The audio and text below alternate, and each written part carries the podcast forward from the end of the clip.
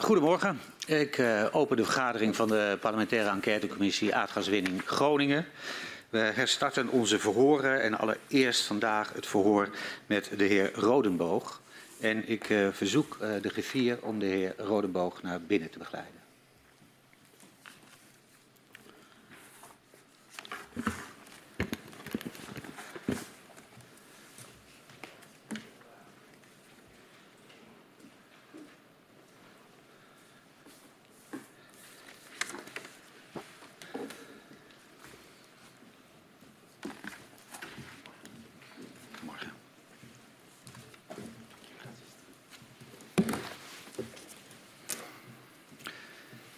Goedemorgen, meneer Rodenboog. Goedemorgen. Heet u welkom hier bij de parlementaire enquêtecommissie Aardgaswinning Groningen. Uh, 60 jaar aardgaswinning heeft Nederland veel gebracht, maar kent zeker voor gedupeerde schaduwkanten. Ja. En uh, ja, de commissie onderzoekt hoe deze schaduwkanten hebben geleid tot het besluit om de aardgaswinning in Groningen te stoppen. We willen ook weten hoe de besluitvorming op cruciale momenten is verlopen. Hoe publieke en private partijen hebben samengewerkt bij de gaswinning. En we onderzoeken de aardbevingen zelf en de ontwikkeling van kennis daarover, de afhandeling van schade als gevolg van de aardbevingen uh, en het proces van uh, ja, het versterken van gebouwen in de provincie Groningen. Deze week uh, zal onze focus toch vooral liggen op het jaar 2012, het jaar waarin de beving bij Huizingen plaatsvond, de zwaarste beving die Groningen getroffen heeft. en het feit dat daarna naar onderzoek is gedaan door het SODM en dat onderzoek had veel impact. Daar spreken we later over. U uh, um, spreekt vandaag hier als uh, getuige. Um, uh, en u bent zo dadelijk onder ede en zult de waarheid en niets dan de waarheid tegen ons zeggen. En ik verzoek u om even te gaan staan.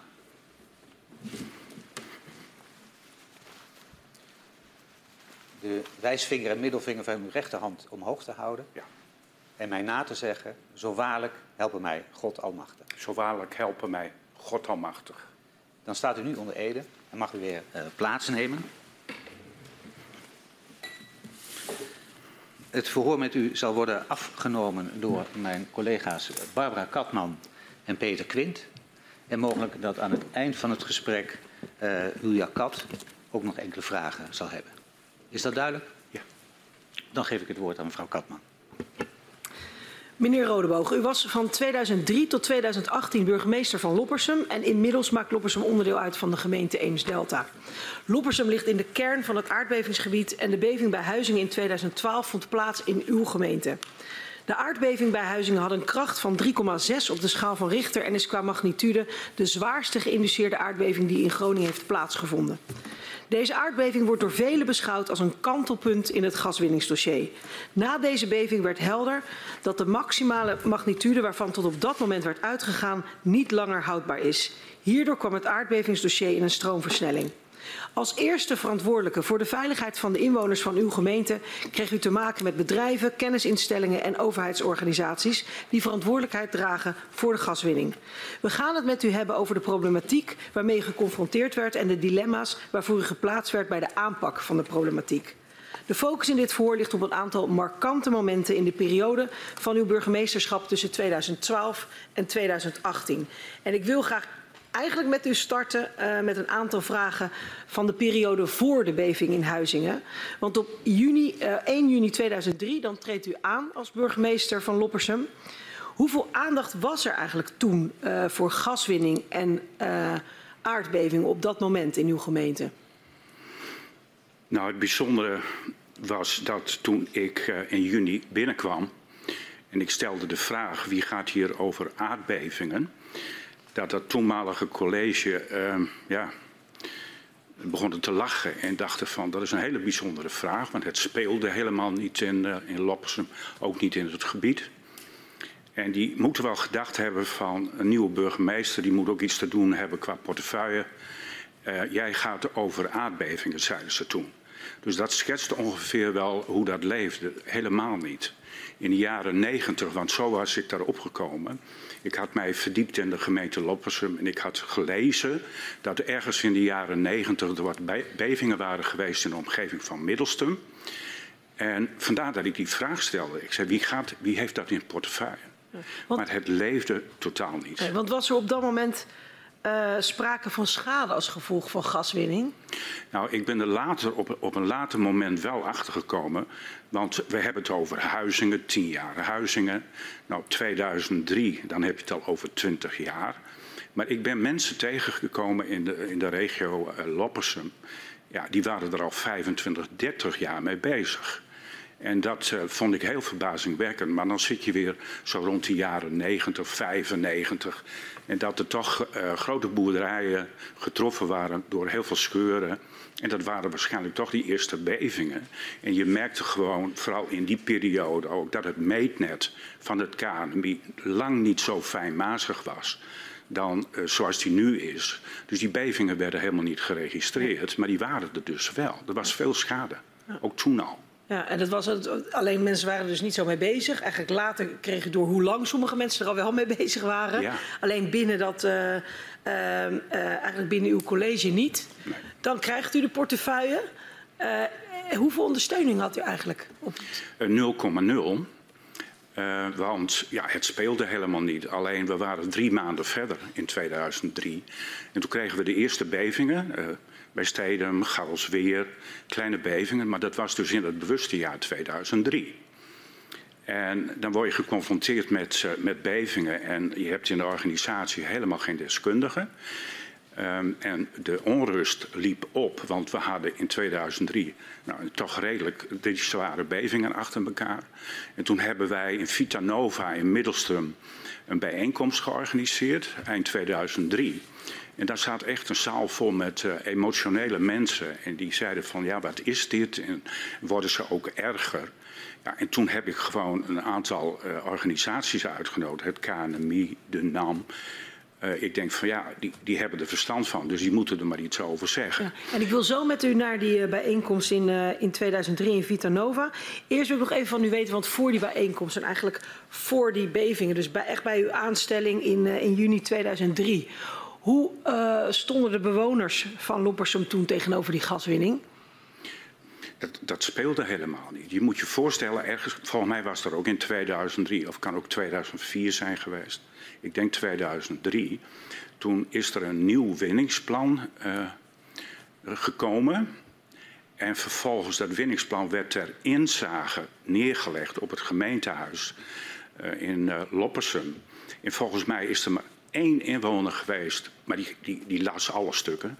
Dus, en uh, die meneer die is door, door, door het hele pakket wat er op de leestafel lag, is daar doorheen gegaan. En niemand keek daarnaar. Dat was een, volgens mij het winningsplan van tien jaar. Dus kan ik dan daarmee concluderen dat er eigenlijk dus helemaal geen sprake was van, van overlast door gaswinning? Toen in, op, nee, bij uw aanstelling? Toen het nog niet aan de orde was, eind 2003, speelde het totaal niet. Ja, dus niemand voelde zich eigenlijk ook nog onveilig toen? Nee, maar de onveiligheid is er ook pas ingeslopen in 2013. Ja. Schade hadden we uh, gelijk al, hè, toen, toen, de ellende begon in 2003. Maar de uh, onveiligheid die begon pas in 2013. Ja. En u stipte het net zelf al aan. Van eind 2003 dan vindt een reeks van bevingen plaats. En dan uh, is er die bijeenkomst in zalencentrum uh, Vitanova. Ja. En u zei al eigenlijk van toen was er ook een beetje reuring. Uh, ja. men, men, wilde er meer van weten. Hoe, hoe, was die bijeenkomst in december in 2003? Dat was een uh, behoorlijke emotionele bijeenkomst. Men wilde weten van hoe kan dit? Ehm, en ik had uh, Bernard Dos van het KNMI ook uitgenodigd. Want um, ja, bij iedere beving, dat ontdekte ik toen ook, was Bernard uh, in beeld bij RTL 4 of bij de NOS. En die zei op enig moment uh, met een geruststellende blik richting camera: Hiermee trek ik mijn statistieken recht. En toen dacht ik, dat is leuk. Wij zitten hier met onrust in dat gebied. En jij hebt het alleen maar over wetenschappelijke benadering waarom die grond in Loppersum zo lang rustig is geweest. Maar hij ver, verbaasde zich erover en dat uh, na zoveel jaar uh, er helemaal geen bevingen waren geweest op het Groningenveld. Dus uh, ja, mensen waren onrustig. En, en ik heb uh, Bernard Dorst het verhaal laten doen over hoe die bevingen ontstaan. En de NAM was er natuurlijk, want de NAM ging over de schadeafwikkeling. Nou ja, en, en, daarna ook heb ik steeds tegen de inwoners gezegd: heb jij schade, dan moet je bij de NAM zijn. Dus die eerste jaren hadden wij in de organisatie ook niemand die vervolgens over aardbevingen ging. Want ja, je moest toch bij de NAM zijn. Ja, en veranderde dat na die, de, eigenlijk, uh, na die bijeenkomst in Vita Nova? Want die bevingen in 2003 zijn er geweest. Dan is er zo'n bijeenkomst in een zalencentrum. Verandert er dan iets in de aandacht die er is voor de bevingen? Ja, er zijn uh, op dat moment heb je een groep die zich er meer in verdiept. Dat is ook de, de aanloop geweest naar de Groningen Bodembeweging. Uh, een stuk burgerinitiatief van mensen die zeiden van ja, we willen er toch meer van weten. En uh, die melden zich ook bij mij. En wij hebben daar ja, ook gesprekken over gevoerd. En dat heeft uiteindelijk er ook toe geleid dat we ergens in 2007 een grootschalig onderzoek gedaan hebben uh, samen ook met TNO, naar gebouwenschade Loppersen. Dat onderzoeksrapport is beschikbaar om te kijken uh, welke type schades heb je allemaal aan, aan gebouwen ja. en wat zou de oorzaak kunnen zijn. En u zei het net al van in 2003 eigenlijk en ook na, de, na die bijeenkomst in dat zalencentrum eh, ging u ook oproepen van nou als u schade heeft ga naar de NAM. Ja. Hoe verliep die afhandeling dan van de schade door de NAM? Um, nou, vooral in die beginfase, dan had je een beving en uh, dan had ik telefonisch contact met de NAM. En dan hadden we het zo over van overmeldingen zijn er bij jullie binnengekomen. En ik probeerde ook in de, in de periode daarna kijken van uh, hoe zijn ze verwerkt, hoe zijn ze opgelost. En is er aandacht geweest aan die schademeldingen. Maar dat waren tientallen, dat waren er niet veel. Vooral in die beginjaren waren er heel weinig uh, meldingen bij de NAM. Dat was natuurlijk ook zoeken waar moet ik zijn, hoe werkt dat systeem. Dus in die beginfase was het minimaal. En u zei het net zelf ook al, in 2007 dan uh, uh, dat rapport over, over die schadeafhandelingen. Uh, maar er is eigenlijk best een lange periode van 2003 tot dan eigenlijk die beving in Huizingen 2012. Um, ja, wat, wat, wat heeft u eigenlijk in die periode van los van zo'n rapport in 2007 ondernomen? als burgemeester en eigenlijk als eigenaar van dat gasdossier in uw college. Ja, precies. Um, nou, iedere keer als je weer een beving had, gewoon kijken van uh, hoe lossen we de, de, schade op en hoe zit de voortgang erin richting uh, NAM. Uh, en vervolgens keer op keer, uh, want uh, iedere journalist had ongeveer mijn 06-nummer, na een beving de pers te woord te staan en oproepen voor een goede schaderegeling. U had het over het rapport van 2007, dat deden we ook dus in de aanloop met de Groningen Bodembeweging. Die waren daarbij betrokken, niet inhoudelijk, maar ze keken wel mee wat komt er uit het rapport. En keer op keer kwam er naar voren um, de schadeafwikkeling van de NAM uh, werkt niet meer. En dan kwam iemand langs en je kreeg 200 euro en je kreeg een pot verf en je, scheurde, of je smeerde een paar scheuren dicht. En dat was het dan ook. En je moest er wel vrij voor nemen. En uh, de onvrede die er ontstond over die schadeafwikkeling die was heel erg groot.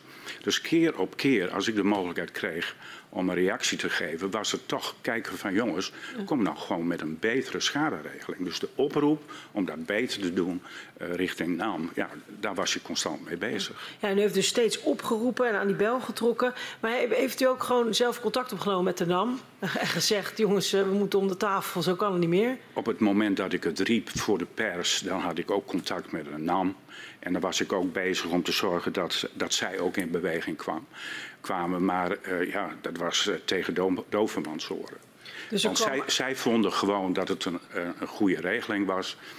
in 2012, 17 augustus 2012 toen ik na de zware beving van Huizingen zei van ja, het is nou mooi geweest. Er moet een ruimhartige schaderegeling komen.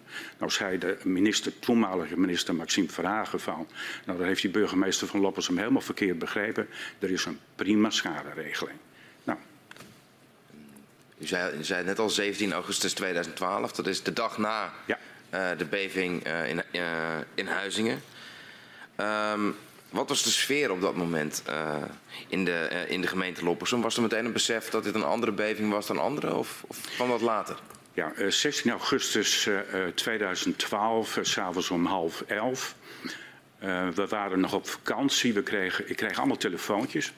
En dat waren van mensen uit, uit de regio, uit mijn gemeente.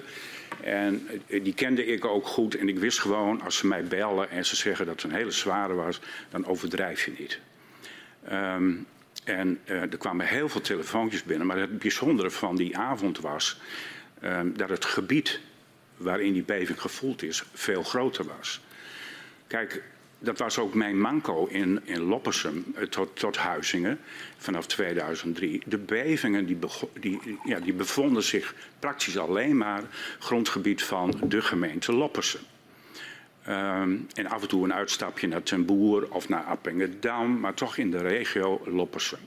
Maar uh, eh, 16 augustus 2012, die zware beving bij Huizingen, was een veel groter gebied. Die had een veel, veel grotere impact omdat ook mensen in andere gemeentes plotseling werden geconfronteerd met uh, bevingen en dus schade. Dat was uh, ja, heel anders. Um, misschien, u moet het zeggen als ik u verkeerd parafraseer, maar dan de, voor, de, uh, voor de bewoners van uw gemeente was dit bekend, dit gevoel, de, de, deze ervaring? Nee. Of was het ook voor de inwoners van uw gemeente zelf een zwaardere beving? Ook voor de inwoners van de gemeente uh, Loppersum was 16 augustus 2012 een hele zware klapper. Hij was anders dan anders. En waarschijnlijk waren het er twee bevingen achter elkaar. Kijk, maar normaal dan heb je een beving en dan, dan is die over voordat je het uh, maar beseft. Maar deze duurde langer. Mensen zijn de straat op gegaan. Uh, het carillon en uh, de toren van de kerk in Middelstum eh, de klokken waren hoorbaar. Dus dat was gewoon heel bijzonder. Hij duurde veel langer. En dat, dat, dat wekte wel uh, gevoelens van onrust. Van, ja, uh, dit was wel een hele zware klapper. En iedere keer weer de vraag, wat is de volgende? En ziet u onzekerheid. Op dat moment uh, dat ook terug in de schademeldingen? In de hoeveelheid schademeldingen die binnenkomt? Ja, na, huis, na huizingen zijn er echt duizenden schadegevallen binnengekomen. Ja. Ook zwaardere schade aan huizen? Uh, ook, ook zwaardere, ja. ja. En waar moeten wij dan aan denken? Wat, uh... Nou ja, het, het, risico dat er ongelukken zouden kunnen gebeuren, vooral uh, na een hele zware. Kijk, en vanaf 2003 had je al bevingen. Er zaten ook wel zware bevingen tussen. Maar ondertussen hadden we in uh, Westeremde ook wel een van 3,5 gehad. En we hebben het over Huizingen 3,6, dus die zat er al heel dichtbij. Uh, en dat zijn uh, bevingen die gebouwen behoorlijk kunnen beschadigen. En vooral als het stapelt. Hè, want uh, in Nederland denken we van nou een bevingje van twee, waar heb je het nou over? Maar als je er een stuk of tien achter elkaar op zo'n gebouw hebt, dan, dan, dan, stapelt die schade. En de, er ontstaan gewoon echt breuken, constructieve schades aan gebouwen. En u zei net al, als ik op tv een oproep deed, dan, dan belde ik ook met de NAM. Ja. Uh, hoe reageerde de NAM op deze beving specifiek? Nou, uh, kijk, je moet je voorstellen, uh, op 17 augustus 2012 had ik ervoor gekozen om eindelijk tegen de NAM te zeggen van het is mooi geweest. We hebben het er nu lang genoeg over gehad. Kom maar met een ruimhartige schaderegeling. Nou, ik was volgens mij de eerste in Nederland die het in de mond nam. Nou, dat woord heeft vleugels gekregen. alleen, er is zo weinig van terechtgekomen. Uh, en toen ik dat voor de camera's morgens om acht uur uh, richting NOS zei, had ik om kwart over acht uh, de naam aan de telefoon. waarom ik dat nou zo zei, want ik was toch, ja, we hadden toch nog wel een goede relatie met elkaar. Ja, zei, het is nou mooi geweest. Kom nu maar eens deze kant op en, en, kom eens met een, een, een ander type schaderegeling. Want dit werkt gewoon niet. Dit werkt niet. Maar ze waren niet blij. En dat en dat interesseerde mij helemaal niet. Zij leefde in de veronderstelling dat de procedure zoals ja, die bestond ruimhartig genoeg was. Ja, maar ze werden nog een keer ondersteund een paar uur later door Maxime Verhagen. Die zei van de NAM heeft een prima schaderegeling. Dus ze werden ook nog in bescherming genomen, ook nog. Nou, ik ben toch boos geweest op Maxime. Ik kreeg hem niet aan de telefoon. Mark Dieriks kreeg ik wel aan de telefoon. Nou, die heeft het geweten. Heeft u, uh, want u probeerde op dat moment contact op te nemen met de minister? Ja, want ik denk partijgenoot, ik moet Maxime vertellen wat er aan de hand is in Groningen. Ja. dus die jongen die weet helemaal niet wat er aan de hand is. Dus dat, ik moet hem bijpraten. Ik kreeg hem niet aan de telefoon. En toen kreeg u Mark Dieriks wel te pakken? Uiteindelijk heb ik Mark aan de telefoon gehad, ja. En wat, wat zei u tegen meneer Dieriks? Ik zal die woorden niet herhalen. Kunt u ze parafraseren? Nee, ik ben, ik ben uh, behoorlijk grof geweest naar hem toe. je moet je voorstellen, ik ben een week bezig om, um, om de minister aan de telefoon te krijgen. Er was grote onrust in het gebied. En je wilt graag uh, bijpraten. Dus ik heb Mark wel duidelijk gemaakt hoe ik erover dacht. Ik heb later uh, keurig netjes mijn excuus aangeboden. Dat is, want hij is dan hij, hij, is directeur-generaal, dus hij is de, vervang, ja. Nou ja, de, de, de, topambtenaar die verantwoordelijk ja. is voor dit dossier. Ja. Um, heeft u hem ook geprobeerd om, om inhoudelijk bij te praten? Want er is duidelijk ja, ja. ergernis over het feit dat u de minister niet bij kon praten. Ja. Dus ik heb uh, hem toen proberen uh, duidelijk te maken waar wij mee bezig waren in, uh, in het gebied. Ehm, wat ons overkwam in de afgelopen periode al. En met name wat ons die avond van 16 augustus is overkomen. Ja, en daar ook benadrukt dat dit van een andere orde was dan wat ja. er eerder gebeurde. En hoe gaat het dan uh, binnen de provincie? U zei zelf, nou ja, lange tijd bleef het eigenlijk nou ja, ons probleem. Was het vooral voelbaar ja. bij ons in de gemeente. Neemt u ook contact op met andere mensen in de provincie? Uh, nou, we hadden, um, volgens mij hadden we toen ook al via de veiligheidsregio hadden wij een systeempje gemaakt. Dat wanneer er bevingen uh, zijn, dat wij uh, WhatsAppjes, sms'jes naar elkaar over en weer sturen. Zodat wel iedereen op de hoogte is. En in dat netwerk staat ook de provincie. En we hadden natuurlijk in aanloop naar uh, 2012 dat grootschalige onderzoek gedaan. Gebouwenschade Loppersum. En dat was ook een co-productie samen met de provincie. Dus ik had ook regelmatig contact met gedeputeerde Pieter Vrij-Mestag.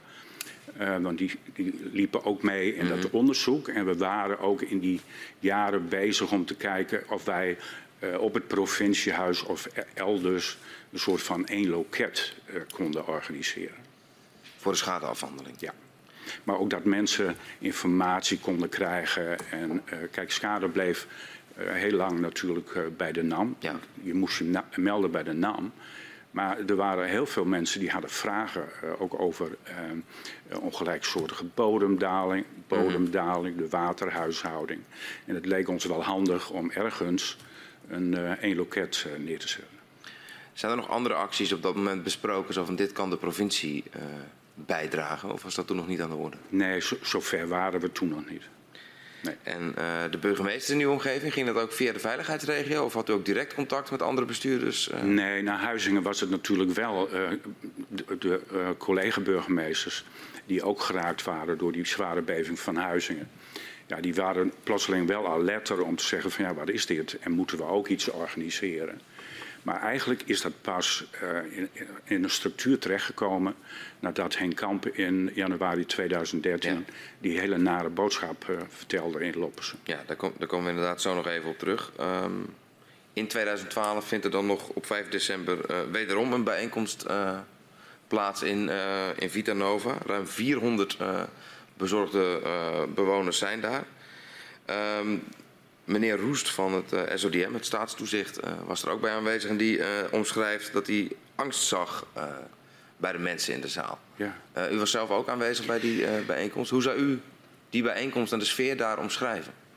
Nou, um, de Groninger Bodembeweging. Kijk, het gekke is, je hebt zo'n beving gehad op 17 augustus. En dan normaliseert uh, het hele gebeuren ook weer. Eigenlijk gaan we weer over tot de orde van de dag. Terwijl er natuurlijk heel veel onrust is en boze mensen. Want er is ook heel veel schade. Maar de Groningen Bodembeweging die had ervoor gekozen om op 5 september die bijeenkomst te organiseren. Ook weer in uh, Vita Nova in Middelstum. Overigens is Vita Nova nu dicht. Ook door alle ellende rondom uh, gaswinning. Drama voor Middelstum. Maar dat terzijde. Um, en de Groninger Bodembeweging die had dus uh, gezegd... Uh, bestuurders mogen niks zeggen en de NAM mag niks zeggen. Laat nu eindelijk eens gewoon de, de burger spreken. Dus er staat een zaal vol met mensen die vreselijk boos waren, emotioneel, maar ook die maakten zich grote zorgen over hoe dat nu verder moest. En, uh, hoe, hoe, zwaar worden die bevingen? Want Huizingen was een zware klapper. En hoe komt dit goed? En, en die ja, die begonnen ook al over ruimhartig, want dat hadden ze wel begrepen van mij. En uh, die liepen dus ook helemaal leeg over de slechte schaderegeling van de NAM. En dat ze al jaren bezig waren en dat het maar niet opschoot. Dus dat was heel emotioneel. En dan wil ik met u naar uh, 25 januari 2013. Mag, mag ik nog even terug naar, naar die bewuste avond? Zeker. Want daar gebeurde nou wel iets geks. Ehm, op de publieke tribune zat ook een medewerker van de NAM. En na de pauze uh, vroeg de, uh, die hele zaal natuurlijk van... nou laat die man van de NAM ook iets uh, zeggen, Hans Jansen. en die ging staan en die was vreselijk emotioneel... over datgene wat hij had gehoord in de zaal. En die beloofde ruimhartig beterschap en van dit en van dat. En we gaan kijken naar oude schadegevallen en we gaan het beter doen. Ik denk, nou, nou, nou, vriend, dat wordt nog een hele klus. Want je hebt nogal wat gezegd. En na die bijeenkomst is de naam daar ook mee begonnen. Alleen dat heeft maar geduurd tot ergens januari, februari 2013. Want dat liep helemaal gierend de klauwen uit. Omdat plotseling iedereen dacht van ja, als het zo gaat, dan meld ik ook mijn schade. Dus en toen heeft de naam dat ruimhartige weer on hold gezet.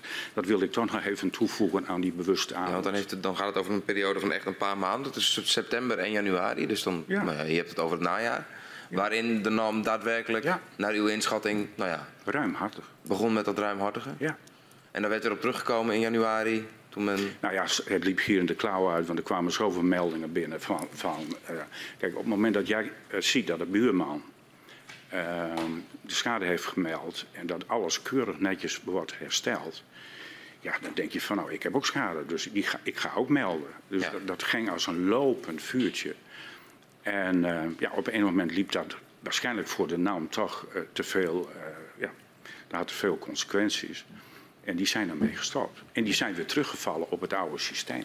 Werd toen ook pas de omvang van de achterstallige schade zichtbaar voor NAM? Ja, want toen zijn mensen ook echt goed gaan kijken.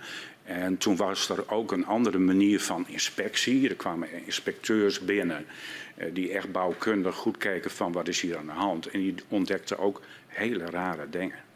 Ja, want je wilt ook niet alles, uh, ja, je, je stapt ook bepaalde dingen weg. Uh, en je smeert het gewoon weer dicht. Maar toen kwamen ze er wel achter dat er ook echt bouw, bouwkundige problemen zaten. Maar vervolgens schakelden ze een paar maanden later terug op het, op het oude schaderegime? Gewoon weer terug op het oude uh, systeem. Ja. Hoe hadden we ervoor gestaan als we dat niet hadden gedaan?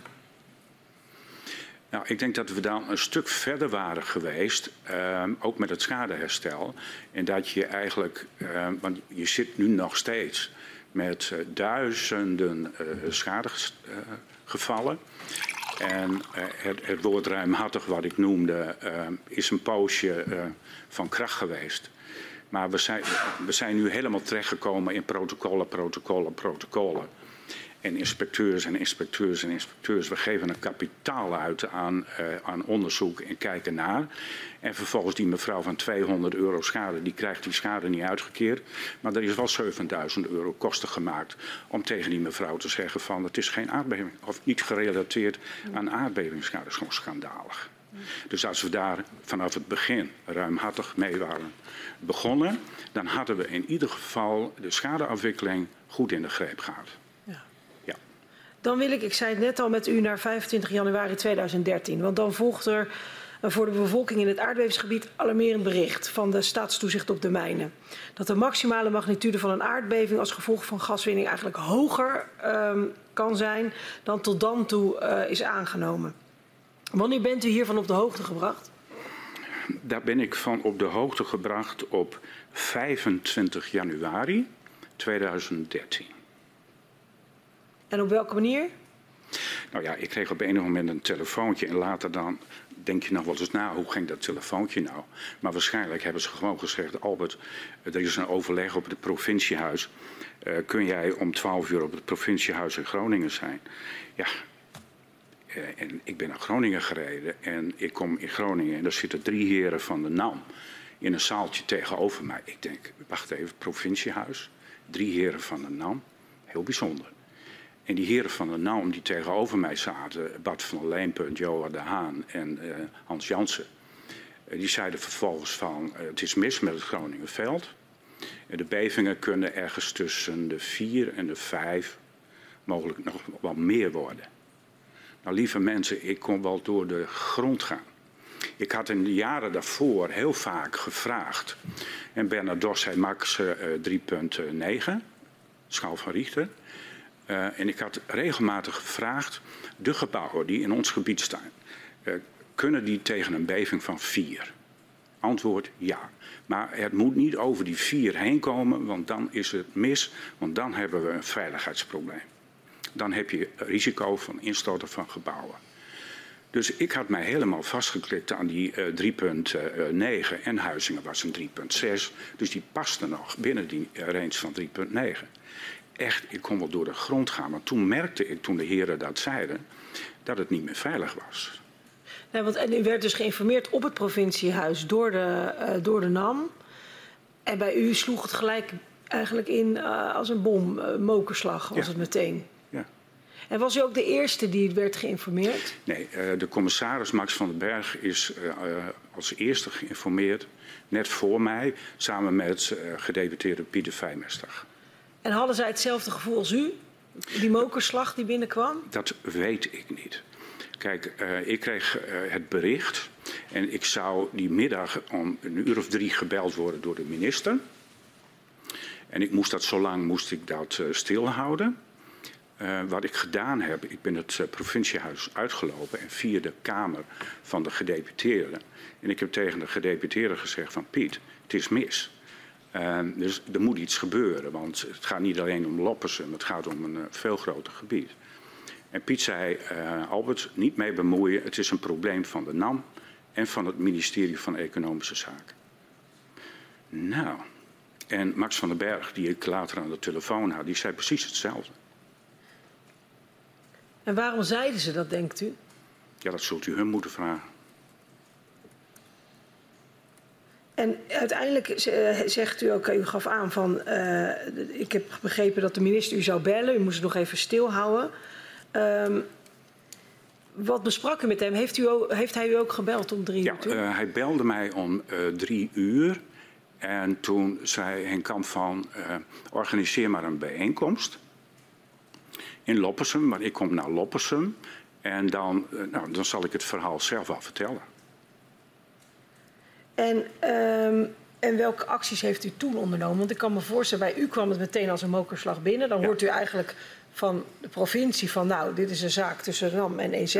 En ondertussen zit u van binnen met die angst van maar Groningen is nu onveilig. Wat, nou ja. wat, wat, wat Kijk, kan een mens dan als burgemeester? Henk die zegt van organiseer maar een bijeenkomst. En het voordeel van een kleine gemeente, toen was het nog een kleine gemeente... Uh, met, een, uh, met een mooi team hebben wij vervolgens in dat weekend uh, een hele sporthal ingericht met 700 stoelen. En ja, want op, op de maandag zou die bijeenkomst zijn. En ik was die zondag daarvoor heel blij dat Michel van den Berg van RTV Noord mij belde en zei van wij willen eigenlijk wel graag rechtstreeks uitzenden. En ik was daar heel blij mee, want toen dacht ik van ja, dan kan iedereen in de zaal en de rest kan thuis uh, meekijken voor RTV Noord. En dat bleek ook op die maandag zo te zijn. Dus uh, Henk Kam die kwam op de zondag al richting Loppersum. Dus toen hebben we kennis gemaakt. Dat was de eerste keer dat ik kennis maakte met de minister. En op die maandag hadden we die grote bijeenkomst. En wat heeft u zondag met hem besproken? Ja, het was, het was een kennismaking, bijeenkomst. En ja, meer eigenlijk ook niet. U heeft natuurlijk wel uw zorg geuit. Ja, ja, nee, maar goed uitgelegd wat er allemaal gebeurd was. En waarschijnlijk hebben we ook uh, teruggekeken op Huizingen in de periode Huizingen. En uh, nou ja, op dat moment, uh, die bewuste januari 2013. Dus daar hebben we het vast over gehad. En, en wat er in die periode allemaal gebeurd is. Ja. En dan komt de minister, minister Kamp, die komt dan maandag terug op 28 januari. Dan is die bijeenkomst, ja. wordt live uitgezonden. Uh, wat had minister Kamp eigenlijk te vertellen? Aan de ja, bewoners? Die, die, die heeft uitgelegd uh, wat er gebeurd was en, welke, uh, en wat de aanleiding was dat hij er was. En die heeft waarschijnlijk gerefereerd aan het rapport van de SODM. En ik weet alleen niet meer of hij toen al op dat moment heeft aangegeven of hij die 14 onderzoeken wilde doen. Dat weet ik eigenlijk niet. Maar het was ook een meer een, een tweegesprek met de zaal, uh, melding van nou, we lopen risico met elkaar. Maar het was natuurlijk een hele nare boodschap dat de minister vertelde dat we een veiligheidsprobleem hadden. Ja. En wat zeiden de aanwezigen toen? Wat... Nou, ik had een zaal vol emotionele uh, bewoners.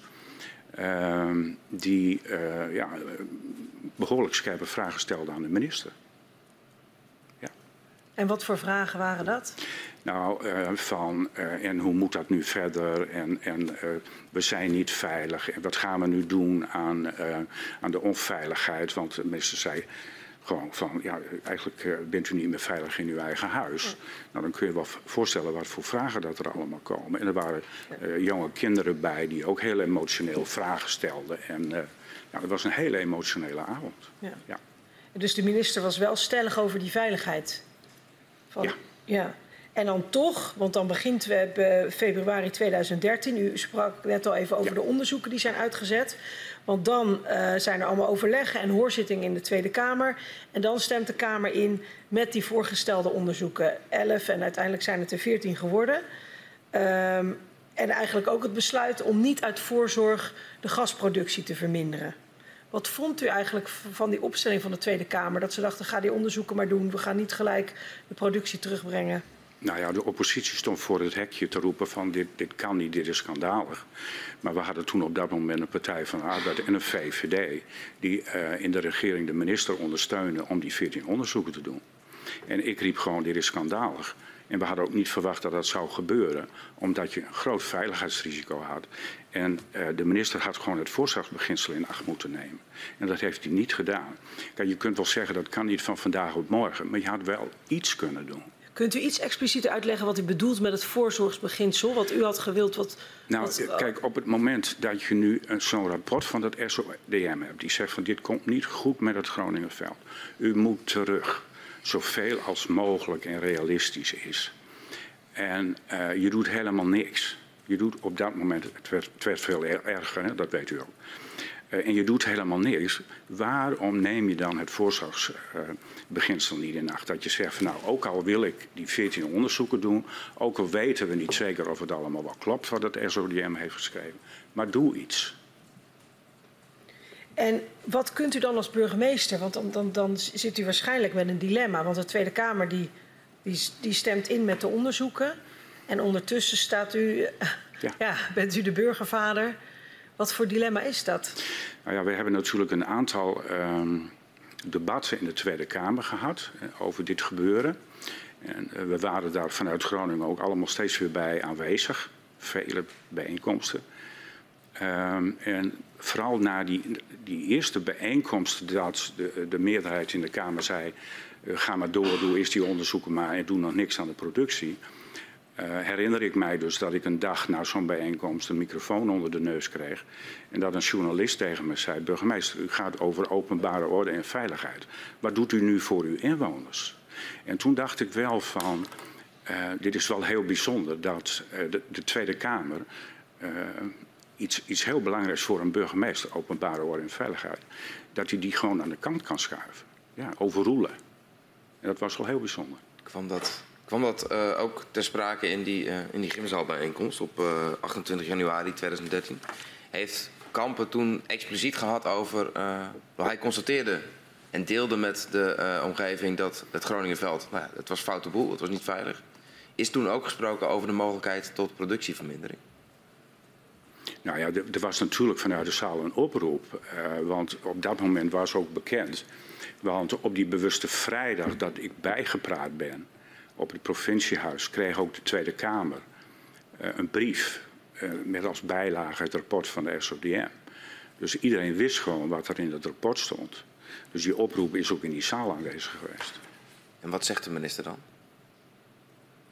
Ja, ik, ik weet het niet. En, uh... het, was, het was een bijzondere avond, het was emotioneel. En waarschijnlijk was het op, dit moment, op dat moment nog niet zo scherp uh, dat de minister zei dat doe ik niet. Nee. En voordat ik met u doorga naar de, de loop van 2013, had ik nog één vraag over die, uh, over die 25 januari. U loopt dan weg van het provinciehuis, zegt ik, ik, ik loop over de gang langs het, langs het kantoor van de gedeputeerden. We wisselen daar wat woorden over dat het foute boel is. U krijgt dan te horen, nou ja, dus is eigenlijk uh, nou ja, uh, niet uw taak om hier druk over te maken. Um, wat zegt u dan terug op zo'n moment? Nou, ik, volgens mij heb ik toen gezegd van ja, hoe wacht even. Uh, dit is een probleem van, van de hele provincie. En het, was niet alleen Loppersum. Want Huizingen was al niet alleen Loppersum. Uh, dus, dus eigenlijk kwam het beeld naar voren van een groot gebied in de provincie is niet veilig. Dus ik, ik, ja, ik deed eigenlijk een beroep op de gedeputeerden om te zeggen van nou we moeten in gezamenlijkheid moeten we nu toch iets doen. En het antwoord was gewoon Albert, niet mee bemoeien. Dit is een probleem van de NAM en het ministerie van Economische Zaken. Dat is ook niet het probleem van de provincie? Nee, die, die, die, die stond niet in dat rijtje. Nee. Wanneer is dat, we komen er straks vast nog uitgebreider op terug. Um, maar wanneer is dat besef ingetaald, als ik het zo mag zeggen? Nou, dat is, kijk, je moet je voorstellen, uh, we hebben dan die bijeenkomst in Loppersum met de minister. Uh, en dan ontstaat er zoveel reuring, ook in de provincie. Nou, zoals u weet heb je, eh, heeft de provincie ook statenleden en die beginnen zich ook te roeren. Dus uh, ik denk dat het als volgt is gegaan. Die beginnen op een moment te zeggen, provincie, wat gaan wij nu doen? Uh, moeten wij ook in de benen komen? En uh, na Henk, het bezoek van minister Kamp, hebben we structuur aangebracht in de diverse overleggen. En daar zat de provincie ook intensief bij. En de andere gemeenten zaten daar ook intensief bij. Dus toen is die structuur wel ontstaan en toen is de betrokkenheid van de provincie in het hele gebeuren ook veel groter geworden. En dan uh, het jaar voordat er worden onderzoeken aangekondigd en gedurende dat jaar worden de prognoses voor uh, hoeveel gas er gewonnen wordt in 2013 steeds verder naar boven bijgesteld. Uiteindelijk blijkt dat er een record hoeveelheid gas uit het Groningenveld gehaald wordt in het jaar 2013. 53,8 miljard kubieke meter. Um, wanneer werd voor u helder dat die winning in 2013 zo extreem hoog was? Ja, u, u, u noemde iets van uh, keer op keer werd, werd hij naar boven bijgesteld. Maar dat signaal hebben wij in Groningen nooit gehad. Dus in het lopende jaar 2013 hebben wij op geen enkel moment signalen gehad uh, dat die productie uh, hoger zou zijn. Um, dus ja, wanneer hebben wij. Wij hebben pas, even kijken hoor, op 16 januari 2014 hebben wij, zijn wij pas bijgepraat over het feit dat die productie zo hoog was. En want Gasterra die kwam op uh, 16 januari 2014 met de productiecijfers over 2013. En hoe reageert u dan als u dat hoort? Ach man, het was toch een drama. Je moet je voorstellen, uh, uh, grote zorgen in het gebied. En uh, we hadden Henk Kamp in januari 2013 die die naar de boodschap bracht. En Henk was nog niet terug naar Den Haag. Of we hadden week op week op week hadden wij zware bevingen. En toen zei het gebied van ja zie je wel, de minister heeft gezegd dat het mis was. Ja, wij voelen dat gewoon aan den lijve. dat het mis is, want we hebben zware bevingen.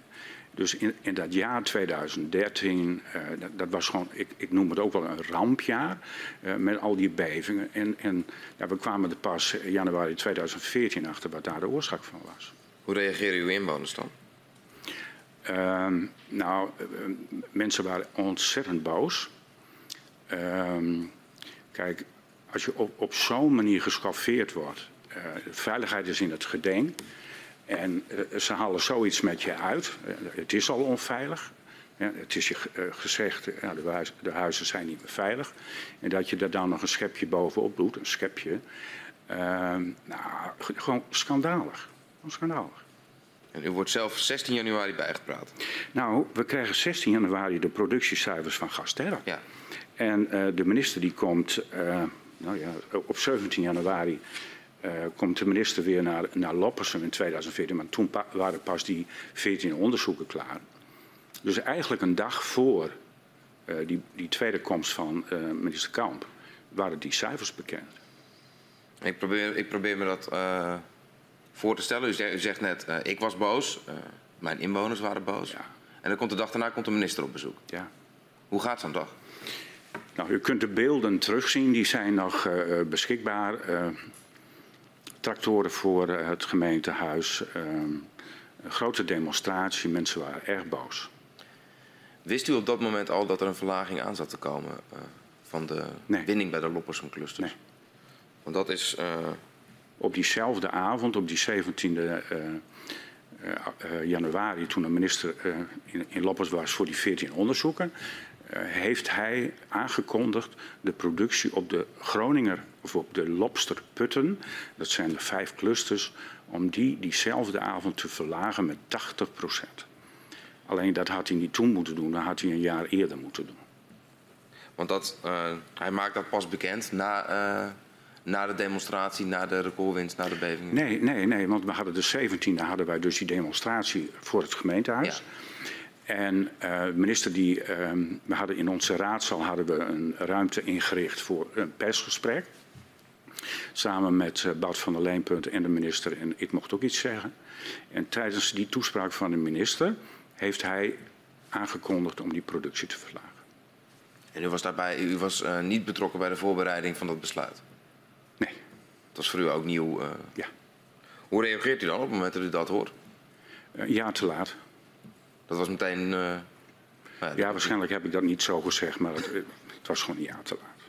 Dat, nee, want dan had je... Kijk, we hebben het gewoon over dit grote probleem wat er in 2013 is ontstaan. En vandaar dat ik het woord uh, voorzorgbeginsel in, in de mond neem. Want als dat wel gebeurd was, ook al was dat maar 10 miljard kuub geweest... en je had aangetoond uh, dat, het, dat je menens is... en dat je de veiligheid van de Groningers ook uh, ziet, onveiligheid... En, en, en, dat het je wat waard is, los van het feit of het wel kon of niet kon. En ja, u hebt ook gesproken met iemand van de Shell die zei van, ja, het had wel gekund. En als ik dat dan hoor en lees, dan denk ik van, waarom heb je dat dan niet gedaan? Uiteindelijk um, hoort u tijdens een hoorzitting in de Tweede Kamer ook over de achtergronden van, de, van die hogere winning, van het, van, van het recordjaar. Ja. Um, wat hoorde u daar precies? Welke, welke nou, informatie kwam daar tot u? Bij een van de debatten, want de, de, Kamer die vroeg natuurlijk vrij snel nadat deze cijfers naar buiten kwamen van uh, minister, wat is de oorzaak uh, van die hoge productie? Nou, ik hoor minister Kamp nog zeggen van ja, dat had te maken met een uh, strenge winter. En u wilt toch ook niet dat de bejaarden ergens in Limburg, geloof ik dat hij noemde, uh, bevriezen. En ja, dat, natuurlijk willen we dat in Groningen niet. Um, dus dat was uh, het argument van de minister. Wat vond u van het argument? Ja, wat kan ik zeggen over um, dat het nodig was om te zorgen dat die productie op peil bleef. En dat we met elkaar toch ja, ook de, de ouderen warm konden blijven zitten. Dus wij hadden geen zicht op, uh, op wat, wat, wel en wat niet waar is. Kijk, tijdens een, een uh, bijeenkomst van de Vaste Kamercommissie Economische Zaken, uh, waar ik bij zat. Gert-Jan Langhorst, de hoogste baas van Gasterra. En die, die was ook gevraagd om iets toe te lichten. En een van, van uw collega's die vroeg aan Gert-Jan Langhorst van waarom was die productie in 2013 toch zo hoog? Ja. En die zei toen uh, zonder blikken of blozen, en ik zat daarbij en ik keek ernaar en ik denk van dit is toch niet waar. Die zei gewoon, ja dat past dan ook precies, die 53 miljard die past dan ook precies in, uh, in uh, die, die tienjaarsafspraken. Die was geloof ik iets van 420 miljard kuub. En toen dacht ik van, dan hebben ze willens en wetens die 53 eruit gehaald omdat dat nog kon. Nou, jongen, jongen, jongen. En toen dacht ik van, oh, dat was dus de waarheid. Het mocht. Geld gedreven. Het mocht, dus het gebeurde. Ja. Is dat eigenlijk ook zo in de Tweede Kamer besproken? Ja, Kamerleden die zitten in de vaste Kamercommissie Economische Zaken, die zaten erbij. Nou, ik zag nog niet dat er iemand de mond open viel of zo. Waarschijnlijk had ik er alleen maar last van. Dan wil ik even met u naar de commissie Meijer. Ja. Want uh, de provincie Groningen besluit in 2013 tot een opdracht voor een eigen onderzoek naar compensatie. De commissie Meijer. En u bent hierbij betrokken. En nog voor de commissie is samengesteld en het onderzoek start, houdt de commissaris van de Koning, uh, de heer Max van den Berg, tijdens een werkbezoek aan Loppersum een pleidooi voor een compensatie in de orde van grootte van 1 miljard euro. Staat ook wel bekend als de miljard van Max. Wat vond u van dit uh, pleidooi? Uh, ik stond erbij commissaris had een werkbezoek en we stonden uh, in Wirdum bij het rechthuis. En gewoon, dat is normaal dat dan een persgesprek is. En toen kwam het uh, uh, onderwerp kwam naar voren en, en de commissaris bracht dat naar voren. En hij, hij, noemde dat bedrag op dat moment niet. Maar ja, die journalist die vroeg natuurlijk door. En toen zei de commissaris 1 miljard. En toen dacht ik, oeps. En toen ging het daarna, de weken daarop, alleen maar over dat 1 miljard.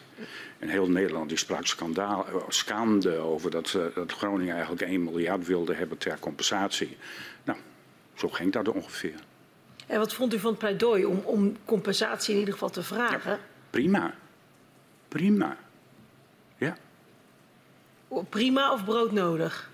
Nou ja, je moet je voorstellen, um, als je kijkt naar Groningen en, je, zou, want dat, dat, was ook de oproep, uh, oproep toen al, uh, uh, productie verminderen. Nou, er zit een stuk werkgelegenheid bij. En um, wij kunnen in, in, Groningen best wel ja, ook alternatieven gebruiken als het gaat over werkgelegenheid. En er zijn heel veel zaken die beter kunnen en daar heb je gewoon middelen voor nodig.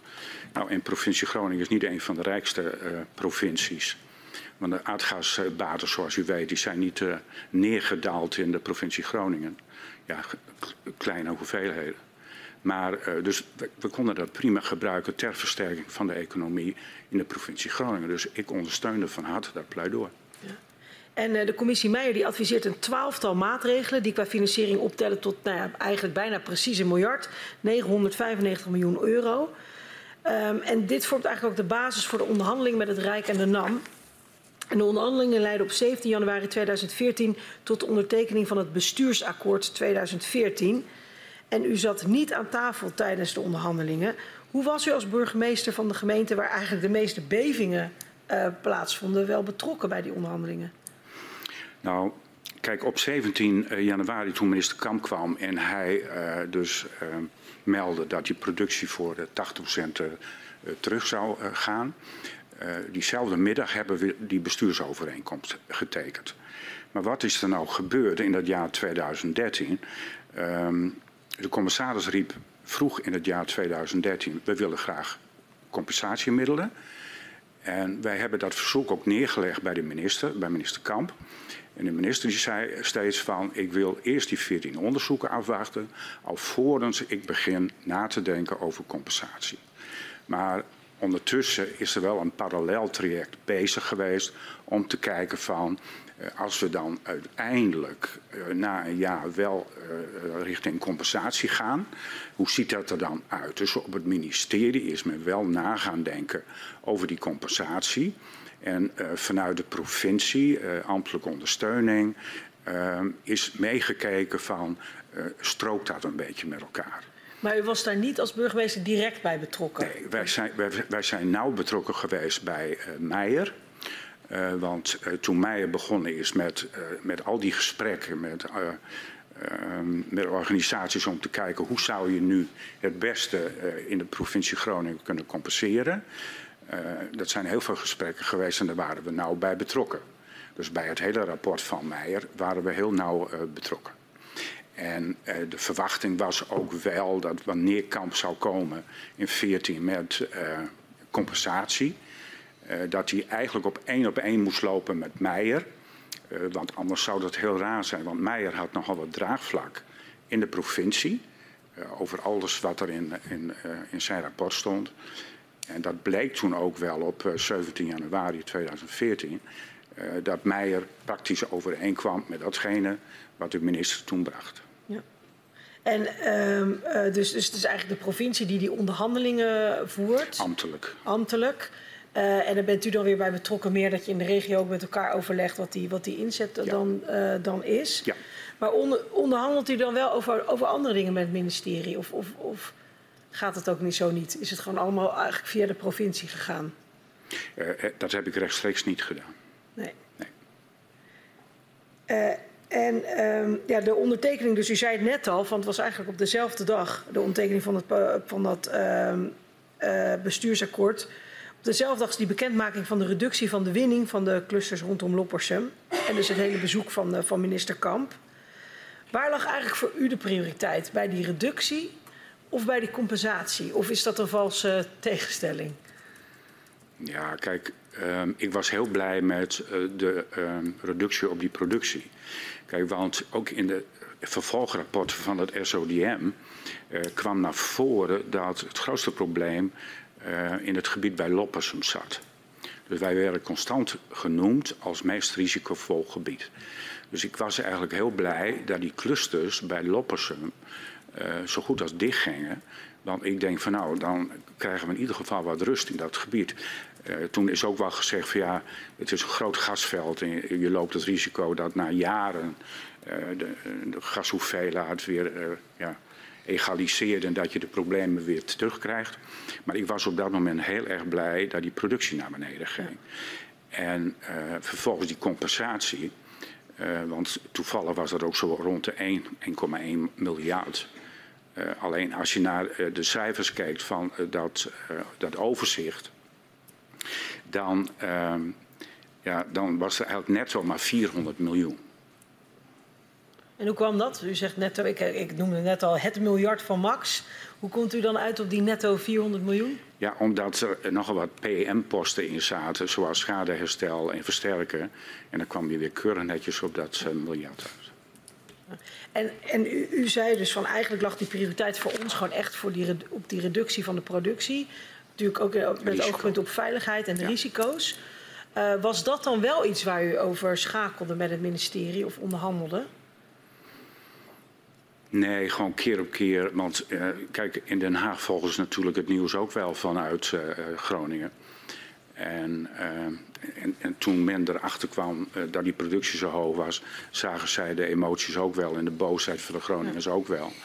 Dus het was ook wel doorgedrongen in Den Haag dat productieverlaging heel belangrijk was. En, en realiseerden ze zich toen wel dat die reducties rondom Loppersum, dat dat kon leiden tot een hoge productie elders?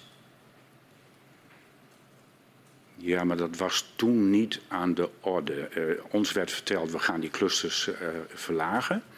En pas later bleek gewoon dat die productie gewoon op peil bleef... en dat op andere productieeenheden de productie waarschijnlijk iets omhoog zou gaan. Ja. Dus dat was niet zo op dat moment dat, ehm, dat, dat u bijvoorbeeld uw positie ten opzichte van andere gemeentes lastiger werd... omdat er een soort nee. waterbedeffect zou optreden? Nee, nee, toen nog niet. U, u, vroeg mij zojuist van, uh, werd er ook uh, rechtstreeks met het ministerie onderhandeld? En toen schoot mij ineens te binnen, kijk, um, in die periode kwam uh, minister Kamp regelmatig langs in, in Groningen. En hadden, hadden, wij ook gesprekken. En wat wij vooral merkten na dat nare bericht in, in 2014... Uh, of in 13 van het is mis en, en nou, je, je, kunt er echt ongelukken krijgen. Toen ontstond daar ook een situatie dat de verkoopbaarheid van huizen in het gebied helemaal wegviel. Want wie wilde nou iets kopen voor een paar ton in een gebied waarvan je niet zeker weet hoe het afloopt? Dus wij merkten al vrij snel in het gebied dat er iets aan de hand was met de woningmarkt. En in een van die gesprekken dat de minister bij ons kwam, ja, hebben we steeds gezegd van er moet gekeken worden naar, uh, naar, naar, de ontwikkeling, de waardeontwikkeling van het onroerend goed. En toen heeft de minister uh, Ortek Feiners ingeschakeld om een check te doen naar de waardeontwikkeling van de woningen in Loppersum, maar ook in referentiegebieden daaromheen. En op een moment kwam uh, minister Kamp weer in Loppersum en toen zei hij van nou, ik heb de eerste evaluatiegegevens van Ortic Finance heb ik bij me. En dat ga ik straks ook richting pers vertellen. Nou, ik zei, hoe ziet hij er dan uit? En toen uh, sprak hij voor mij de historische woorden. Um, er is geen significant verschil tussen de waardeontwikkelingen in Loppersum en in de randen daaromheen. En toen zei ik van Henk jongen, zeg dat nou alsjeblieft niet. Want het is echt, die markt ligt hier helemaal stil. Hij trok zich er helemaal niks van aan. Dus, dus, tijdens een persconferentie ben ik hem vreselijk afgevallen. Normaal doe je dat niet als lagere overheid. Maar toen wel. Want ik denk van hoe kun je dat nou zeggen? Want je zegt tegen mensen die al dik in de ellende zitten ook nog iets van er is niks met de woningmarkt aan de hand. Dat was wel zo.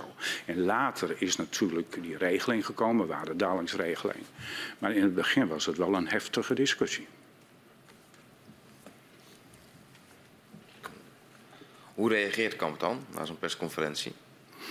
Nou, dat is, dat is het bijzondere uh, van Henk Kamp. Um, die zegt dan vervolgens van, ik begrijp je volledig. Uh, jij bent verantwoordelijk voor datgene wat er in Loppersum gebeurt.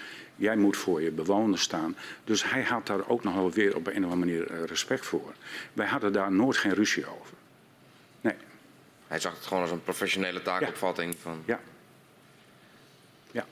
Ehm, dan, nou, we, we hadden het enige tijd geleden al over eh, hoe de schadeafhandeling uiteindelijk, nou ja, u noemde het geloof ik bij NAM over de, eh, over de schoenen liep.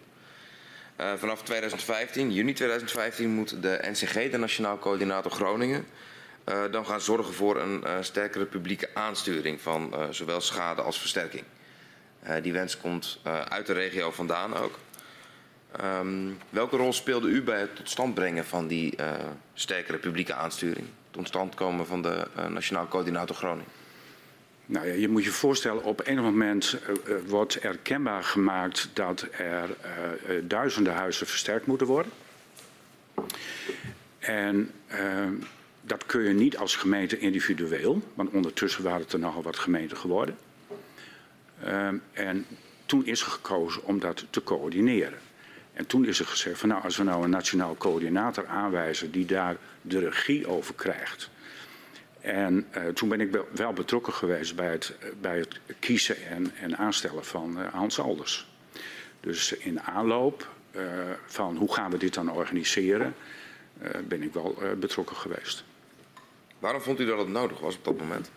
Wat was, wat was de doorslaggevende factor daarin? Nou, omdat je gewoon als negen individuele gemeenten waar een hele grote opdracht ligt in het kader van versterken. En toen wisten we nog niet eens wat het allemaal precies inhoudt ten aanzien van de sterkte van woningen en al die onderzoeken die daaraan ten uh, grondslag liggen.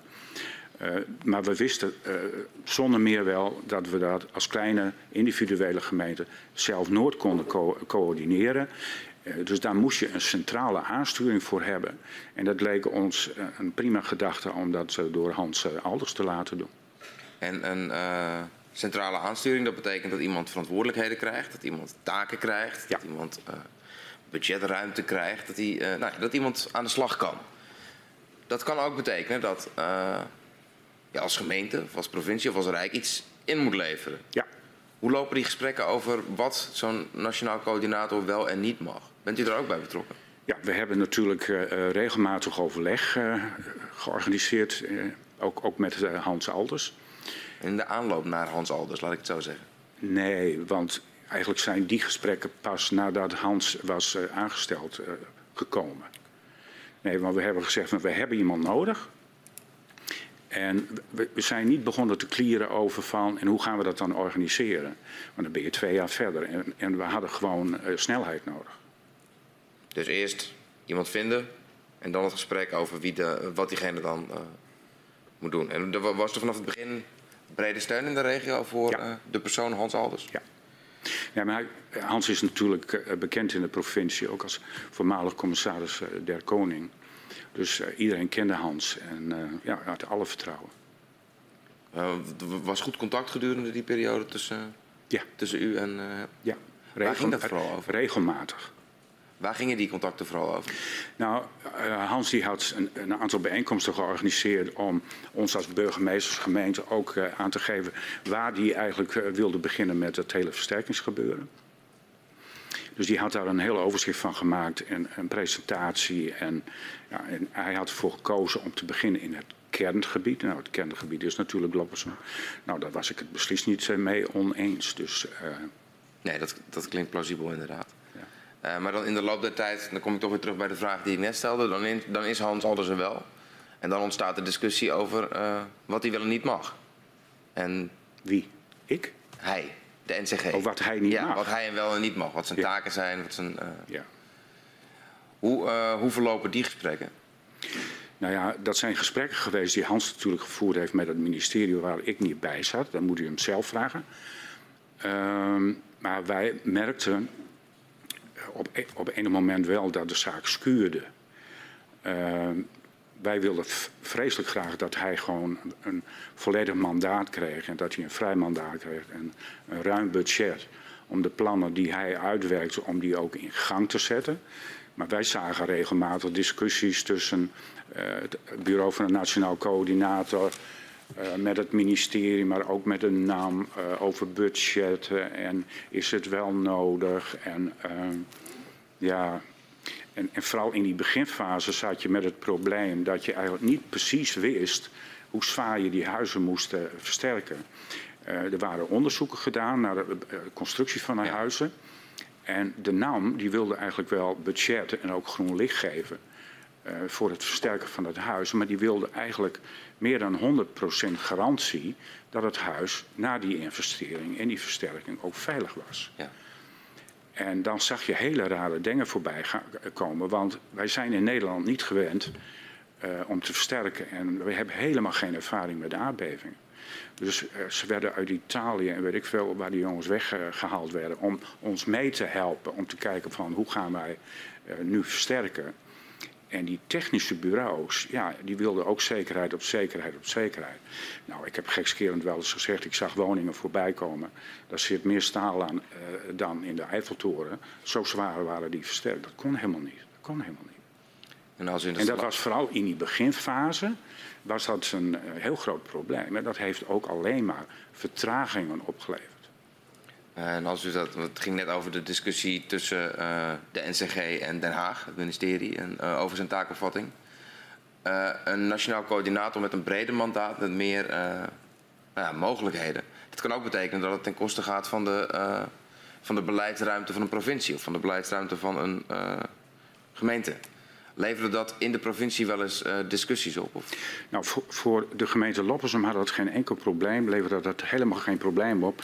Want wij wilden alleen maar meters maken. Ook intern in de gemeente niet? Nee. En discussies tussen u en, en, en, andere mensen in de gemeente, komt het geluid u bekend voor, laat ik nee. het zo zeggen? Nee. Okay. nee. nee. Wij wilden graag uh, voortgang maken. Want je wilt maar één ding, want de discussie gaat nog steeds over... Um, ook nu weer over het uh, ja, weer bijplussen van de productie, omdat we een probleem hebben. Uh, maar mensen zien dan in de rest van Nederland niet dat er een groot probleem is met gezinnen, met duizenden gezinnen die nog steeds in een onveilig huis wonen.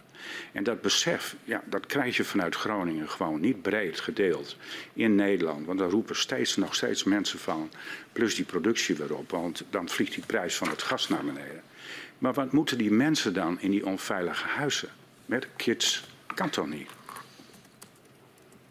Kan niet. En heeft uiteindelijk die NCG die verwachtingen waar kunnen maken?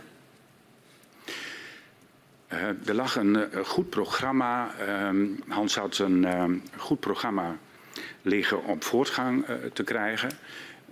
een bedje zus en bedje zo, allemaal ingedeeld in, in, in nummercategorieën. En daar werd ook mee begonnen. Uh, totdat uh, het kabinet besloot om de productie uh, terug te brengen naar nul. Ja.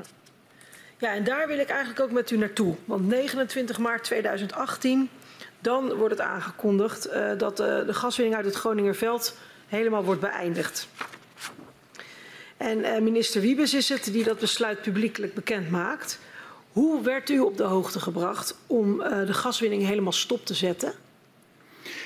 Uh, ik werd op uh, eh, 29 maart 2018 werd ik gebeld door Erik Wiebes. Die belde mij rechtstreeks. En in aanloop naar 29 maart ehm, zaten wij te wachten op een besluit van het kabinet wat ze gingen doen met die productieverlaging. Want er was ons productieverlaging beloofd.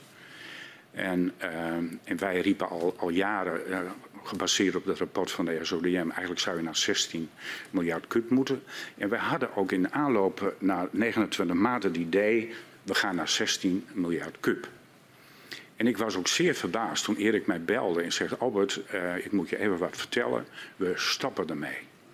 We stappen ermee. Ik denk, ik ga hem even vertellen, we gaan naar 16 miljard kub. We stoppen ermee. Nou, dus ik was blij verrast. Totdat ik uh, de brief van de minister die smiddags uh, langskwam las. En zag dat uh, de, de, nul pas ergens in 2024 stond. Toen begon ik natuurlijk wel weer te klieren over want wat doen we dan tot 2024. Maar goed, bij de mensen waar ik toen vervolgens die vraag stelde, die hadden zoiets, Albert verstier dit feestje nou niet, want we gaan naar nul. Dat is veel belangrijker. Oké, okay, oké, okay, oké. Okay. Maar wat daar toen misgegaan is, is uh, het feit dat de minister op dat moment ook heeft gezegd: dan zet ik de versterking on hold. Ja. Maar u werd eerst dus gebeld, toen was het we stoppen ermee.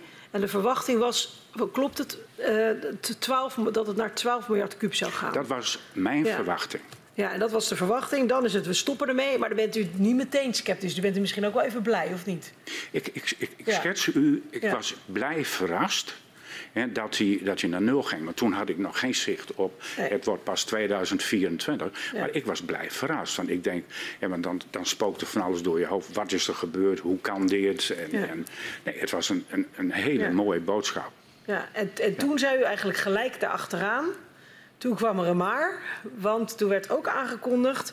Dan zegt minister Wiebes, uh, ja, we leggen de versterkingsoperatie ja. tijdelijk stil. Ja. En dan zegt u, nou, wat, ja, wat vond u daarvan? Nou, dat was een drama. Er zijn een aantal drama's uh, in Groningen. En die, die, veel te hoge productie, uh, nou, huizingen. Uh, maar, maar dit, dit, is ook voor heel veel mensen een heel groot drama geweest. Ja. Hoe ging dat besluit eigenlijk? Want u werd over allebei de besluiten in één keer geïnformeerd? Nee, of? nee. dus Erik Wiebes belt mij over we gaan naar nul. En dat is het dan ook. En vervolgens komt die brief pas binnen, ga je die brief lezen.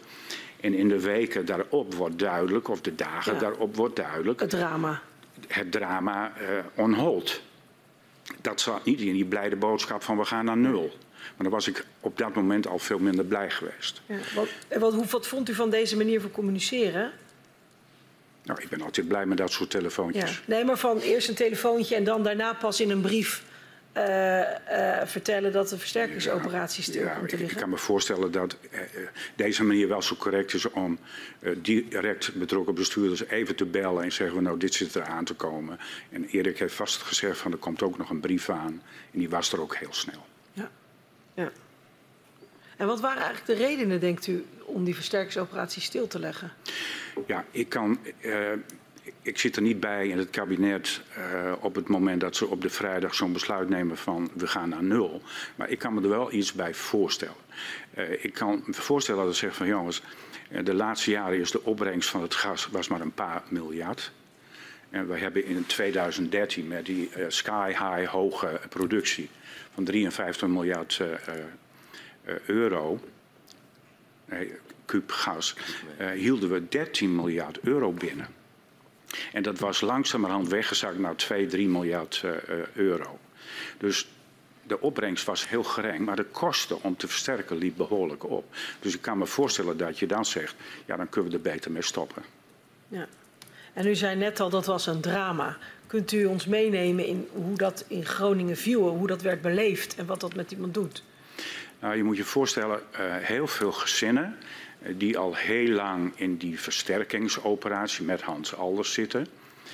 Uh, die al jaren uh, geen onderhoud plegen aan hun huis, omdat ze denken van ja, moet ik nou versterken of krijg ik een nieuw huis? En, en nou, je leeft in onzekerheid los van dat je al in een onveilig huis zit, maar dat je in onzekerheid leeft. Ook ten aanzien van wanneer kan ik weer verder met mijn leven. Um, die mensen die kregen plotseling de boodschap van, nou, we wachten even, en want we moeten nog even goed kijken of het wel nodig is. Kijk, ik heb altijd gezegd, op het moment dat je met zo'n besluit van we gaan naar nul, bij de mensen waar je voor het eerst binnenloopt voor een inspectie zegt van ja, de wereld ziet er anders uit. We kijken anders naar uw woning, want we gaan naar nul. Ik kan me voorstellen dat je dan anders zo'n woning gaat versterken. Maar mensen die al jaren, en er waren echt mensen bij, die zaten meer dan vijf jaar in de wacht. En die hadden ondertussen van Hans alles de boodschap gehad van... nou, u zit in bed zoveel, u krijgt een nieuw huis... want uh, versterken wordt veel te duur. Dus uh, zoek de keuken maar uit, neem er een architect en een aannemer. U kunt door met uw leven. En dat je dan vervolgens moet zeggen van... Uh, we gaan nog eens kijken of het wel nodig is. Ik vond het schandalig. Dat kun je die mensen niet aandoen. Er waren duizenden gezinnen die vervolgens on hold werden gezet. En dat speelt nu nog. want eh, ze hebben een hele poos onder on hold gestaan. En de hele zaak is, ook na het vertrek van Hans, weer helemaal opnieuw opgestart. Nou, het is gewoon een drama. Het is gewoon echt een drama. Wanneer werd u dit duidelijk? Was dit nou op het moment dat die Kamerbrief binnenkwam? Of was dat in de dagen, weken daarna? Nou, ik kwam erachter toen uh, de boodschap langskwam. We, gaan, we zetten de boel on hold. En we de signalen kregen van, uh, ook via de nationaal coördinator. Ja, uh, ik begin nu ineens tegen het ministerie aan te lopen die zegt van even remmen. Ja, precies. Maar dat was dus via de NCG en dat was dus niet op het moment, zeg maar, dat, dat, dat werd niet duidelijk uit nee. de formulering van de Kamerbrief zoals u hem gelezen hebt. Volgens mij stond dat ook helemaal niet in die brief. Dat... Hadden die twee zaken aan elkaar gekoppeld moeten worden in de communicatie? Ja, maar weet je, um, het gekke was, uh, als, als je het daar met uh, de minister over had. Kijk, uh, op een moment komt de minister-president bij ons en die zegt dan tegen mij van... Albert, heb je de vlag nog niet uit? En we gaan naar nul. En dan zeg ik van, Mark, ga even zitten, want ik ga het even uitleggen, want we hebben een groot probleem. Want toen was wel duidelijk dat die on hold. En dan duurt het een poosje voordat ze doorkrijgen wat er eigenlijk aan de hand is. Want iedereen, of tenminste heel veel mensen in Den Haag, die dachten van... ach, wat zullen die mensen in Groningen blij zijn dat ze niet meer door die ellende van die versterking heen hoeven. Beste mensen, versterken is een ellende. Dat is een drama. Dus, maar als het nodig is, dan moet het. En als je er vijf jaar in zit en vervolgens zeggen ze tegen jou: zoek maar een nieuw huis uit en je, uh, we gaan versterken of je krijgt een nieuw huis. En van de ene dag op de andere dag is er iemand die op een knopje drukt en zegt van nou, we stappen er even mee. Wanneer was dat, dat de premier, uh, nou ja, u vroeg om de vlag uit te steken? Weet ik niet. Hij was op bezoek in? In Loppersen. Oké. Okay. Ja. Was dat al na, was dat, weet u of het voor of na het opstappen van uh, de Nee, dat, wa dat was? er ergens tussen. Want, um, nou ja, twee maanden na het besluit, um, tenminste twee maanden na de brief en het besluit om naar nul te gaan, uh, kondigde de Nationaal Coördinator Groningen uh, Hans Alders aan om uh, op te stappen. Hij moet zelf. Ik was een dag eerder. Wat zei u? Ik was hem een dag voor. U was hem een dag voor met? Ja.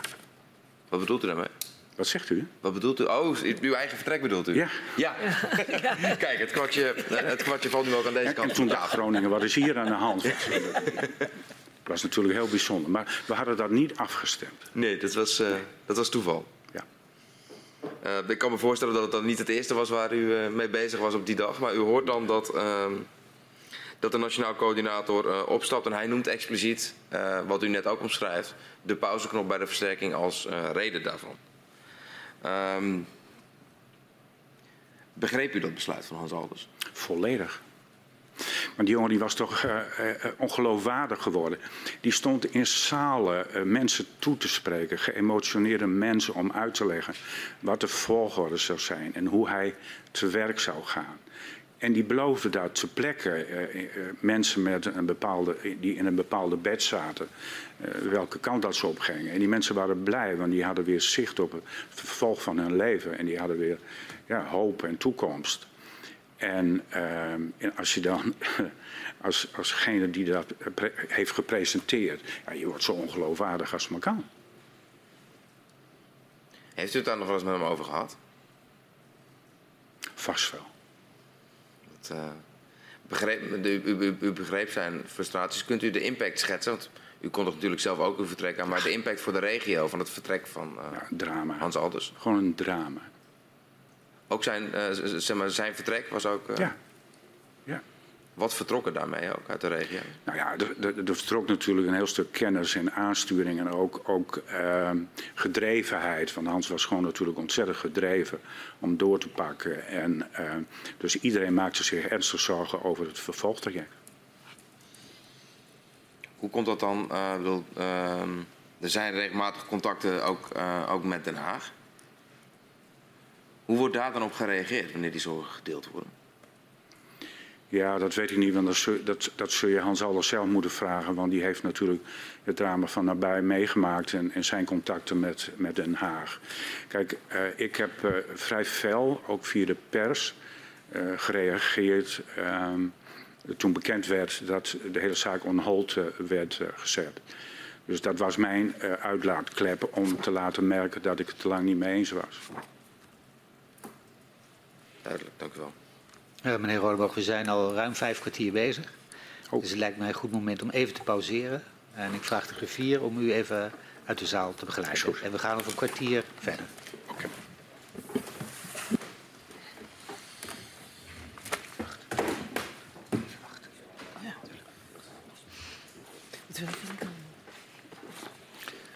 Ik uh, schors de vergadering tot vijf over half uh, twaalf.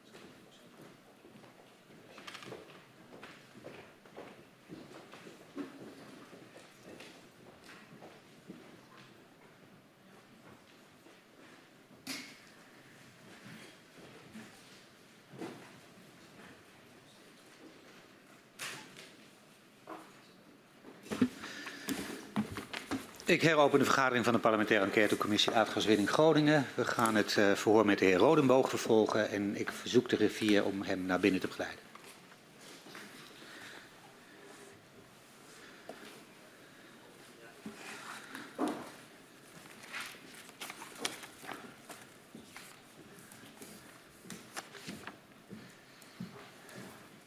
Ja, dankjewel. We gaan weer verder met u, meneer Rodenboog. En ik geef het woord aan uh, mevrouw Kratman. Ja, ik wil met u uh, stilstaan bij de schadeafhandeling. Uh, en eerder in het gesprek, toen refereerde u al even naar de afhandeling van de schade door NAM, eigenlijk direct na, um, nou niet direct na Huizingen, een aantal maanden na Huizingen. En er was een bijeenkomst. Daar werden nogal wat um, toezeggingen gedaan door de directeur van de NAM. En die werden toen ook ingewilligd. Kunt u nog even beknopt herhalen wat u toen ook zei? Van eigenlijk het woord ruimhartig viel. En zo ging het ook. Nou, ik weet niet of Hans Jansen een directeur van de NAM is. Maar hij had nee, wel zo een, excuses. Het was inderdaad... Uh, hij ja. had wel een directiefunctie, ja, maar hij was ja. geen directeur van de NAM. Nee. En die, en die deed een aantal toezeggingen in, in die zaal. Ja. En die gingen erover dat er ruimhartig schade... Die, Uh, die nam het woord uh, ruimhartig in de mond. En toen dacht ik, dat vond ik natuurlijk wel heel mooi, want ik was ermee begonnen dat hij hem ook overnam. Ik denk, nou, het begint. En hij beloofde uh, beterschap. Uh, hij was heel emotioneel. Uh, er zijn nog beelden van. En vervolgens, het zou anders. En er zou ook naar oude schadegevallen worden gekeken. Nou, iedereen was wel blij in de zaal. Maar had natuurlijk ook zijn vraagtekens van, hoe loopt dit af? En u zei het net al, en toen, u was zelf best wel benieuwd hoe dat zou aflopen en of ze hun woorden zouden nakomen. En dat deden ze. Ja. En toen kwam er eigenlijk een hele carousel aan, aan schadeafhandelingen. Ja. Toen is het weer stopgezet. Um, en die oude schades, want daar hebben we het nog niet over gehad, die werden ook toen uh, gewoon goed afgehandeld. Ja, dat heeft hij toen beloofd, maar daar had ik natuurlijk op afstand geen zicht op. Maar je hebt geen zicht op die schadeafwikkeling en of er mensen zijn geweest die opnieuw hebben ingediend. Zullen er vast geweest zijn. Het kan best zijn in die periode dat er ook opnieuw naar die uh, gevallen is gekeken. Maar daar had ik zelf geen zicht op. Maar heeft dat wel beloofd. Ja, en toen uiteindelijk is die ruimhartigheid eigenlijk weer stopgezet uh, door de NAM omdat er een hele uh, pool aan, aan meldingen binnenkwamen. Hoe ontwikkelde de schadeafhandeling door NAM zich daarna? Gewoon weer op de oude manier van je meldt en er komt weer een inspecteur langs en uh, dan begint het hele circus weer opnieuw. Ja. En dan in 2014, dan neemt het Centrum voor Veilig Wonen, dus het CVW, uh, die neemt de schadeafhandeling van NAM over. En de bedoeling was dat NAM wat meer op afstand zou komen te staan bij de beoordeling van de schade. Wat betekende dit in de praktijk voor de schadeafhandeling?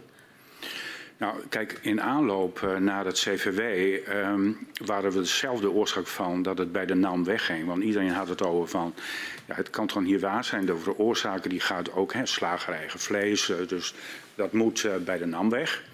En toen is dat CVW ontstaan en nou ja, weer opnieuw protocollen en dan begin je weer op, opnieuw natuurlijk. En uh, op een moment, uh, voor mij was het CVW eigenlijk geen vooruitgang.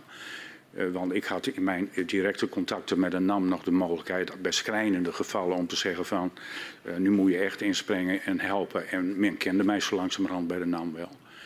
Maar bij het CVW zeiden ze gewoon van wie bent u? Dus eh, ik, ik, had er totaal geen mogelijkheid om, om ook, ook, mee te helpen en te zeggen van hier heb ik een uh, schrijnend geval.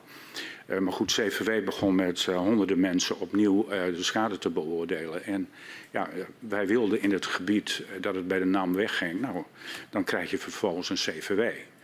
Maar ik heb mensen aan mijn bureau gehad die zeiden, burgemeester, de eerste schadegevallen, de eerste schadegevallen zijn door een NAM uitgevoerd. En nu zit ik bij het CVW, mag ik alsjeblieft weer terug naar de NAM? En ik lachen, want ik denk van jij was toch een van die personen die zei het moet eh, bij de NAM weg. En nou is het bij de NAM weg en is het ook weer niet goed. Dus um, daar werd heel verschillend over nagedacht. En wat waren dan de redenen dat uh, sommige bewoners aangaven ik wil liever weer naar de NAM? Ja, waarschijnlijk hadden ze toen bij die eerste schadegevallen toch uh, beter contact en waren ze tevreden over de manier waar het, uh, werd, hoe het werd afgewikkeld. En u kreeg dan als burgemeester die signalen. En u zei bij de NAM, nou ja, was ik redelijk bekend, dan kon ik wat doen. hoe, hoe, kon u met, als burgemeester dan toch het, het, verschil maken richting CVW, al zeiden ze u niet, niet. te kennen? Niet. niet. Gewoon totaal niet. Nee.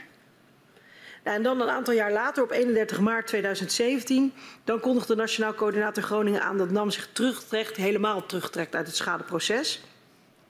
En dan uiterlijk op 1 juli 2017 moet er een nieuw schadeprotocol zijn. Hoe heeft u dat proces om tot een nieuw schadeprotocol te komen ervaren? Uh, wachten, wachten en wachten. Kijk, op een moment hebben we gezegd van um, zo kan het niet langer. Maar wij ontdekten dus bij het CVW uh, dat voorbeeld van uh, die mevrouw van 200 euro en dan van bureau naar bureau naar bureau.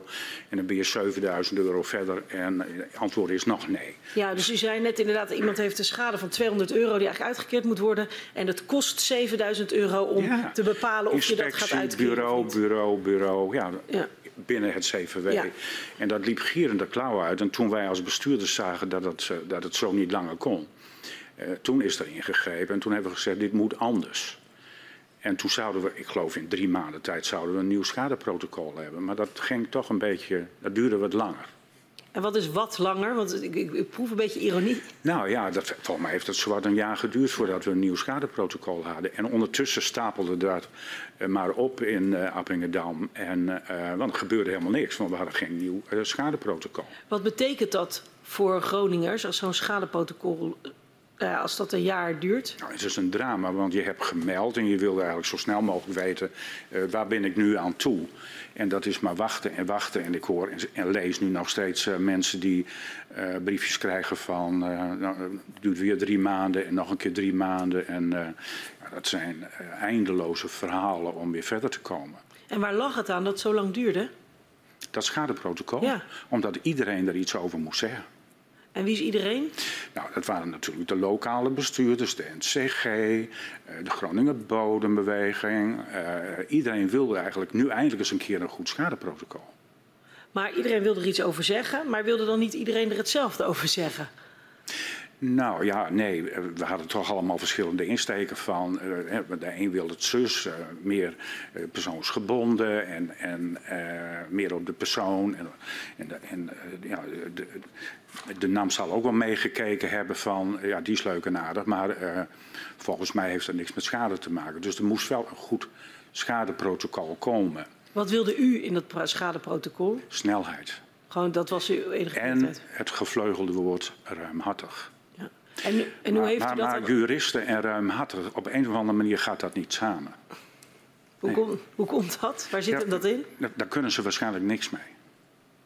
En hoe heeft u in dat proces, want het duurt dus een jaar voordat er een nieuw schadeprotocol is, hoe heeft u als burgemeester de, de snelheid die u wilde en de ruimhartigheid die u wilde in dat proces in ieder geval aan het voetlicht kunnen brengen? Nou ja, je zat er natuurlijk bij om, om te horen van hoe ver zijn we nu en, en wordt hij beter en uh, wordt hij uh, sneller en uh, minder complex.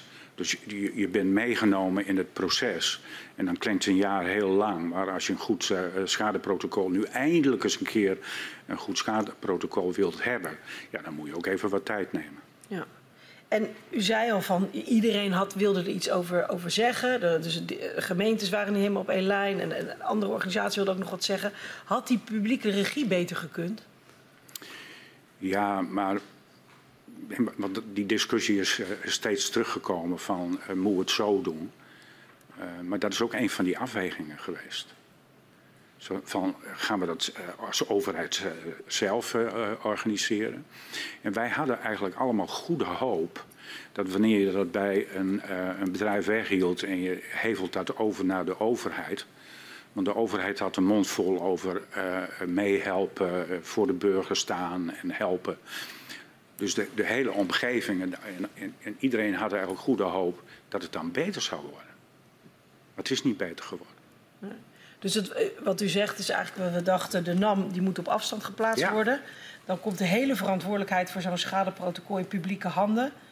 En dan moet het eigenlijk vanzelf goed gaan omdat het in die publieke handen is. Ja, maar wij hadden goede hoop, want Erik, die maakte toen, Erik Wiebes die maakte toen steeds als voorbeeld van uh, voordeur en achterdeur. Uh, de rekeningen komen bij mij bij de voordeur en ik handel het wel af aan de achterdeur met de NAM. Dus dan hebt u daar zelf uh, uh, als lokale overheid en, en personen geen, geen last meer van. Ja, dat klinkt dan allemaal heel raar. Maar volgens mij hebben ze bij die achterdeur constant discussies en vechtpartijen over hoe je rekening betaald moet worden. Ja, dus eigenlijk het, het op afstand plaatsen van de NAM, daar was het allemaal voor bedoeld. Toen duurde het heel lang voordat het nieuwe schadeprotocol er was. Is dat een succes geweest? Dat nieuwe schadeprotocol? Ja, en, en, dat, dat, en, en uh, het proces om die NAM helemaal uit het proces te halen? Ja, maar ik begrijp dat er nu nog steeds discussie is over rekeningen die vanuit de overheid richting NAM gaan. Omdat de NAM vervolgens zegt van ja wacht, dit is leuk en aardig, maar wil je die nota's ook even specificeren voor mij? Ja. Lijkt me trouwens een hele logische vraag hoor. Dus het is geen verbetering geweest? Nee, want we hadden gehoopt er komt voortgang, er komt snelheid.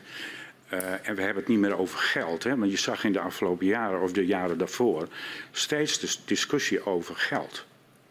En wij hadden steeds het idee van uh, die traagheid zit erin omdat er een bedrijf op de rem trapt, omdat hij niet wil betalen en dat hij gewoon aan het klieren is. En dan heb je goede hoop als het naar de overheid gaat. Uh, dat je dan een andere mentaliteit krijgt die zegt van uh, hou op te klieren over geld. En we zullen jullie nu eens een keer goed helpen en uh, pak maar door en wees ruimhartig.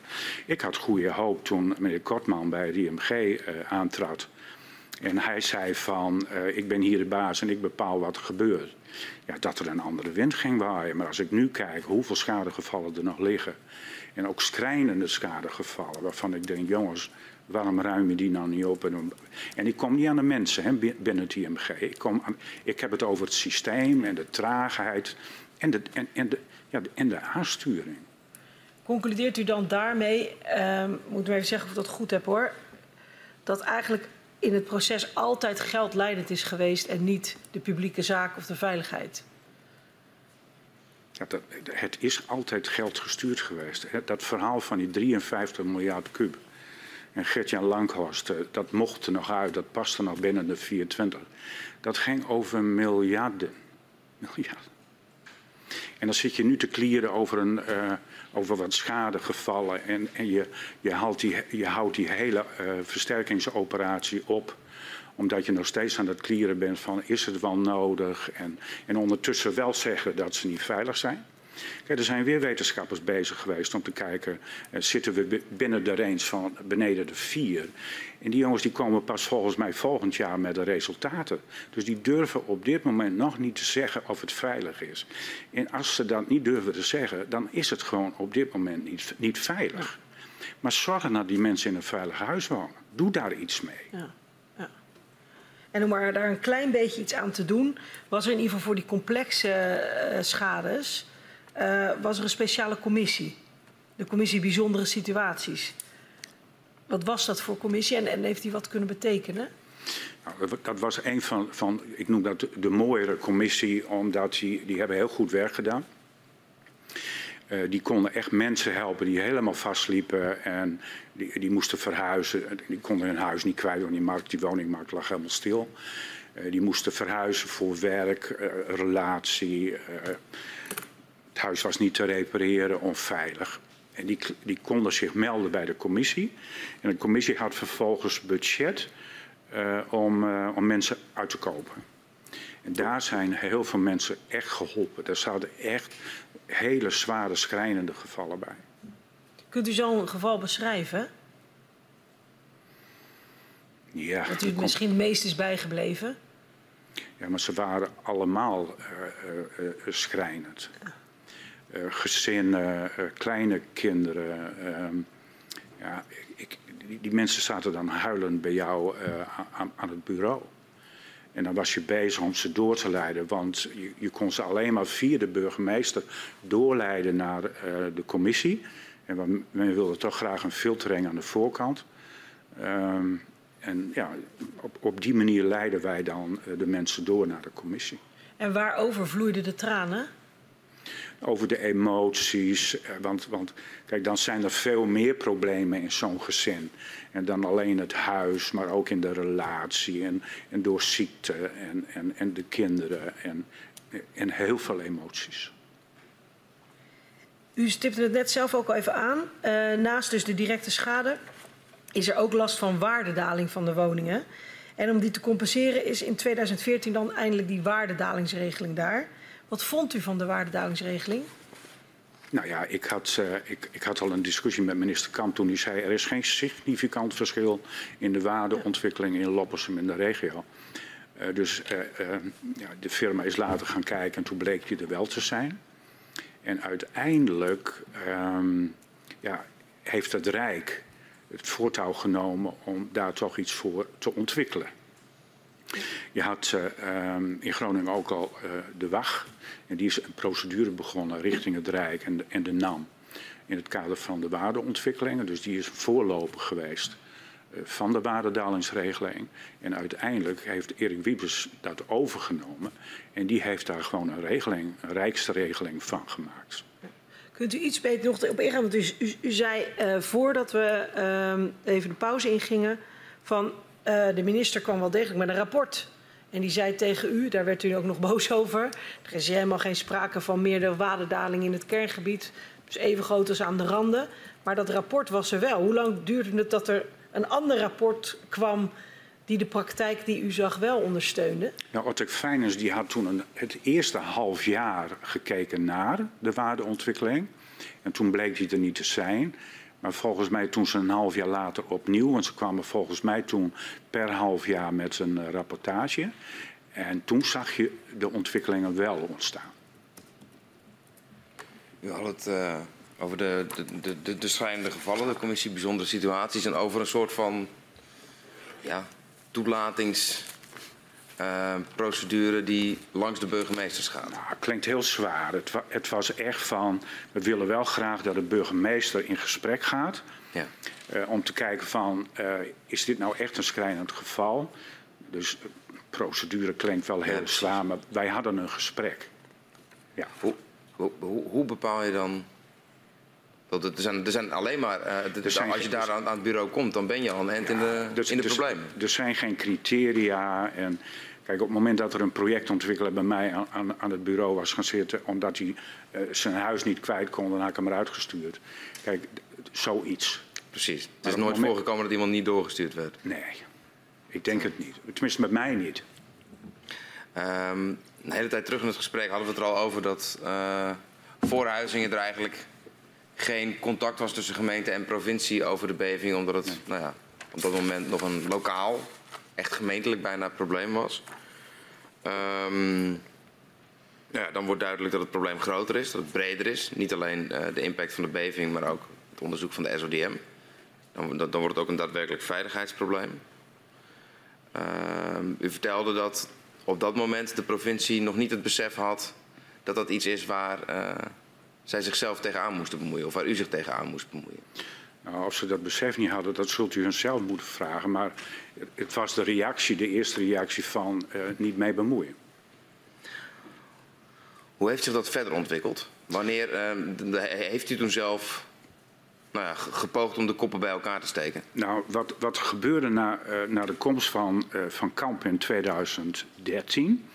Eh, toen, is er, toen hebben we eh, structuur gemaakt in het kader van het overleg tussen de deelnemende gemeenten ehm, en de provincie. En toen hebben we ook ehm, structuur gemaakt om, om ja, eh, regelmatig bij elkaar te komen om vervolgstappen ook goed eh, te bewaken en gezamenlijk op te trekken.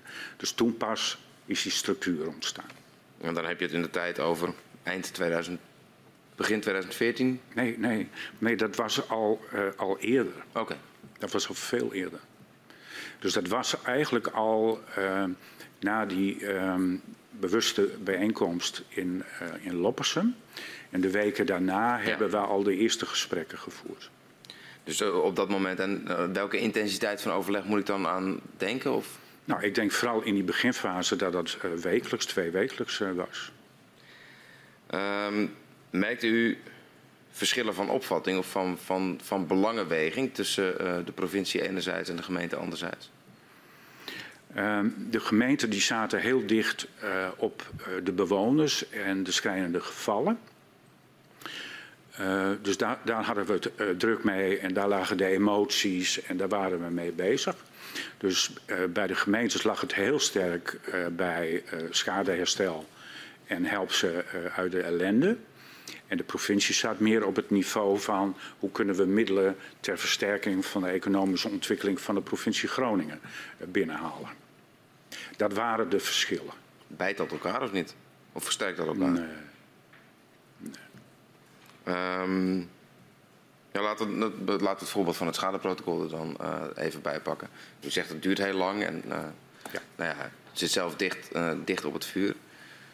Um, wanneer het gaat om die ruimhartigheid, wanneer het gaat om de noodzaak van een goed schadeprotocol. Uh, Als het elkaar niet bijt, hoe komt het dan dat het toch zo lang duurt voordat daar overeenstemming over is? Zat dat niet in, niet in de bestuurlijke overleggen, zat dat ergens anders? Of hoe?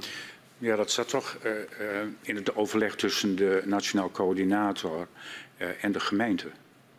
Ja, maar die zaten ook regelmatig met een nationaal coördinator aan tafel. Dus daar kregen we ook de voortgang rondom dat schadeprotocol mee. En waarom schortte het daar dan? Je, je staat in principe aan dezelfde kant van het touw te trekken. Zijn ja, maar, maar, wat ik al zei, uh, zo pas, um, heel veel partijen moesten iets. Uh, ja, kijk, we, we, kregen heel vaak als overheid het verwijt: we zijn niet betrokken geweest bij. Uh, en dan wil je het ook eindelijk eens een keer goed doen, zodat ook iedereen daarachter staat. En dat ook iedereen zegt van, dit is goed en laten we hier nou mee aan de slag gaan. Maar dan heb je wel tijd nodig om daar ook echt goed met elkaar uh, uh, naar te kijken. En ja, dat is volgens mij de hoofdreden geweest dat het zo lang heeft geduurd. En u had het net over die, over die overlegstructuur die na het bezoek van Henk Kamp nou ja, werd opgetuigd, om het maar even oneerbiedig te zeggen. Um, werd die ook gebruikt om nou ja, een, een gezamenlijke uh, positie in te nemen richting bijvoorbeeld uh, NAM of het ministerie van Economische uh, Zaken? Ja, en ook, um, dus wat, we daar ook steeds hebben gedaan is op het moment. kijk, toen het misging in 2013, toen is er ook voor gekozen om ehm, winningsplannen te maken per jaar. En daarvoor hadden we er dus een van tien jaar. En wij zijn ook keer op keer richting Raad van State getrokken om, om ja, bezwaar te maken tegen die winningsplannen. Henk Kamp zei wel steeds van moest kijken wat ik gedaan heb. Ik ben hier weggekomen met deze productie en, ik, en wat ik al heb gedaan. Dus we zeiden van ja, die is leuk en aardig. Maar volgens mij hebben we de meeste verlaging gewoon via de Raad van State met elkaar moesten bevechten. anders was die productie echt niet zo ver naar beneden gekomen. Was daar overeenstemming over tussen gemeente en provincies? Ja. ja. Wij trokken gezamenlijk op richting de Raad van State. Uh, het was ook, uh, um, alle gemeenten deden daarin mee, samen met de provincie, om te zorgen dat die winningsplannen naar beneden gingen. En u zei net van, we, kregen, we hadden eerder het verwijt gekregen als overheid dat we niet genoeg betrokken zijn geweest. Wat, wat vindt u van dat verwijt? Ik begrijp het. U zei net in een bijzin. Oh. Van, we wilden het, omdat het schadeprotocol zo lang duurde, u zei we wilden het ook graag goed doen. Ja. Want we hebben ook als overheid het ver verwijt gekregen, we zijn niet genoeg betrokken geweest. Oh, zo, zo, ja, want kijk, ik kan me voorstellen dat die eerste schadeprotocollen echt bestuurlijk tot stand zijn gekomen. Uh, en uh, dat de maatschappelijke organisaties daar veel te weinig bij betrokken zijn geweest. En uh, iedere keer krijgen wij het verwijt, dit is niet goed, dat is niet goed, dat is niet goed. Dus als je het dan opnieuw een keer goed beetpakt, doe het dan goed. En betrek ze er volledig bij. Alleen, dat heeft wat tot gevolg dat je die maatschappelijke organisaties dan ook de tijd moet geven om daar fatsoenlijk en goed naar te kijken. Ook met hun achterban. Maar die hebben ook een grote groep uh, mensen daarachter die meekijken en die ook mee input kunnen leveren om te zorgen dat je een goed protocol krijgt. Ja. Helemaal aan het begin van het gesprek, toen uh, vroeg ik aan u van uh, ja, hoe ging dat eigenlijk met die portefeuilleverdeling? En toen zei u, nou, ik heb maar de vraag gesteld, wie gaat hier over, uh, over aardbevingen? Dat was in 2003 en toen werd eigenlijk tegen, nou, bij deze u. en toen had het even ook over de ondersteuning, toen zei u geen. Ehm, Uh, en dat, was, dat, was, later... dat, was, mijn eigen keus. Ja, oh, dat was wel uw eigen keus toen ja. in 2003. Ja, ik denk, uh, voordat je het weet, hebben we een Loppers op kleine organisatie, tien ja. man op uh, gaswinning en aardbeving zitten. terwijl we er helemaal niet voor aansprakelijk zijn. dus dat gaan we niet doen. Dus ik had gewoon één opmerking in, in Loppersum. Niemand bemoeit zich daarmee, dat ben ik. Ja. Want die schaderegeling die staat toch bij de naam. Dus wat moesten wij? Ja. ja, en dat was toen in 2003, want later toen het, het bevingsdossier ook groter werd, toen is ook heel veel gesproken over, ja, hebben gemeenten wel genoeg capaciteit om de problematiek op te pakken? En wat is eigenlijk uw beeld daarvan? Nou, kijk, uh, op enig moment, en dat, dat had te maken met de huizingen en dat had te maken met uh, het bezoek van Henk Kamp en en dat de zaak onveilig was. Kijk, zo langzamerhand uh, had ik een team in, in Loppersum uh, die mij ondersteunde op dit uh, dossier. Ja. Dus wij waren in principe in Loppersum redelijk voorbereid op, op dit hele gebeuren. En we hadden één voorlichter en nou ja, die, die, die ondersteunde ja. daar ook. En ik keek altijd met, uh, met verbaasde blikken naar ministerie waarvan ik dacht van nou ja, zo, daar zullen ze het wel goed geregeld hebben. Maar ik heb heel vaak gezien dat mijn voorlichter uh, de voorlichting bij, uh, bij de ministeries uh, ja, moest, moest influisteren wat eigenlijk de beste optie en de beste manier van communiceren op dit dossier was. Dus um, ik was eigenlijk wel heel erg trots op mijn organisatie ja. en de mensen binnen de organisatie, zoals zij ook op dit dossier opereerden. Ja. Dus het was een klein team, maar ja. wel ontzettend blij met de ondersteuning. Ja. Dus de kennisniveau was op peil. Maar als je het hebt over uh, uh, schade- en versterkingsoperaties, was er dan ook gewoon voldoende capaciteit zeg maar, voor de uitvoering? Ja, maar schadeherstel zat bij of de naam of ja. bij het Centrum voor Veilig Wonen. Daar ging ik niet over. Dus die kennis hoefde ik ook niet te hebben. Nee. En versterker zat bij de nationaal coördinator. Ik was binnen de organisatie bezig om zoveel mogelijk uh, de mensen die dan zich melden bij mij omdat ze vastliepen. Uh, uh, mee te helpen. Wij organiseren bijeenkomsten op het gemeentehuis in Loppersum met diverse thema's om ook de betrokkenheid vanuit de gemeente erbij te betrekken. En er stond afgelopen weekend een heel mooi artikel in het Dagblad van het Noorden en in de NRC. En Liefke, Liefke werd ook nog genoemd. Nou, die was daar ook regelmatig bij uh, aanwezig, Janne Liefke. Uh, dus dat soort dingen organiseren wij. En ik heb op een moment tegen een NAM gezegd... jullie zitten daar in het hoofdkantoor in, uh, in Assen... kom maar naar het gemeentehuis van Loppersum... en ga, hou daar maar zitting.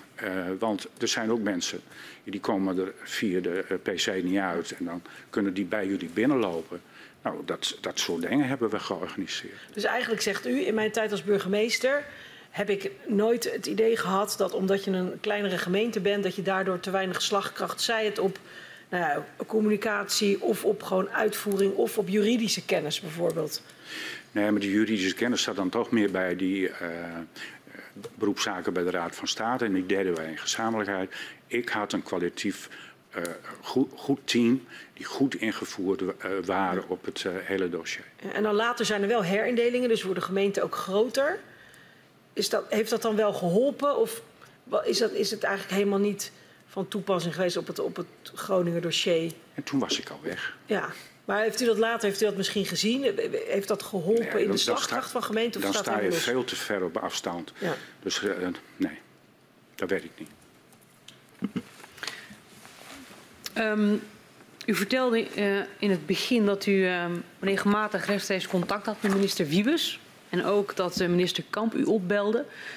Maar dat u geen contact kreeg met uw partijgenoot minister Verhagen. Ja. Wanneer had u contact met hem? Ik had contact met Maxime Verhagen dat was, ja, ik weet niet precies wanneer dat was. Ik denk in 2016, 2017. Uh, Maxime was voorzitter van Bouwen Nederland. En ze hadden in Groningen bedacht om een dag te organiseren voor de bouwers. En Maxime zou dan meekomen en ik had contact met Bouwend uh, Nederland afdeling Groningen. En ik had het gemeentehuis van Loppersum aangeboden als ontvangstruimte. En ik zei, nou, begin daar dan maar. Dus uh, op een moment komt dat hele gezelschap het gemeentehuis binnenlopen en ik mocht ze welkom heten. Uh, en Maxime liep natuurlijk voorop. En uh, toen we zaten aan de koffie met Groningen Koek, toen heb ik tegen Maxime gezegd, hartelijk welkom. Maxime, even terug naar 17 augustus 2012. Maar toen wist hij al wat er aan zat te komen. Dus hij was het toen op dat moment helemaal met mij eens dat de NAM toen geen goede schaderegeling had. Nee, maar dat, maar dat was met terugwerkende kracht. Ja, en heeft, heeft u hem gevraagd waarom uh, u geen contact met hem kon krijgen? Nee, was zo lang geleden. Ik was al lang blij dat ik de mogelijkheid had, had om deze streek met hem uit te halen. Ja. En u vertelde dat u toen contact kreeg met, uh, met de directeur-generaal Mark Dieriks. Wat vond hij van uw verhaal? Nou ja, goed, ik was dus al een, week bezig geweest op 17, na, na, 17 augustus 2012 om uh, Maxime aan de telefoon te krijgen. Uiteindelijk kreeg ik uh, Mark Dieriks aan de telefoon, die ik overigens helemaal niet kende.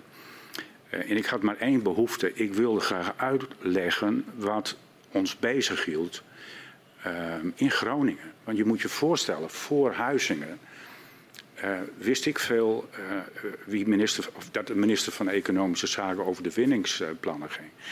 Dat wist ik helemaal niet. En uh, ik kwam pas veel later achter hoe die structuren allemaal in elkaar zaten. En door die opmerking van Maxime, de, de 17e van er is een goede schaderegeling, kwam ik erachter dat die afstand met Groningen heel groot was.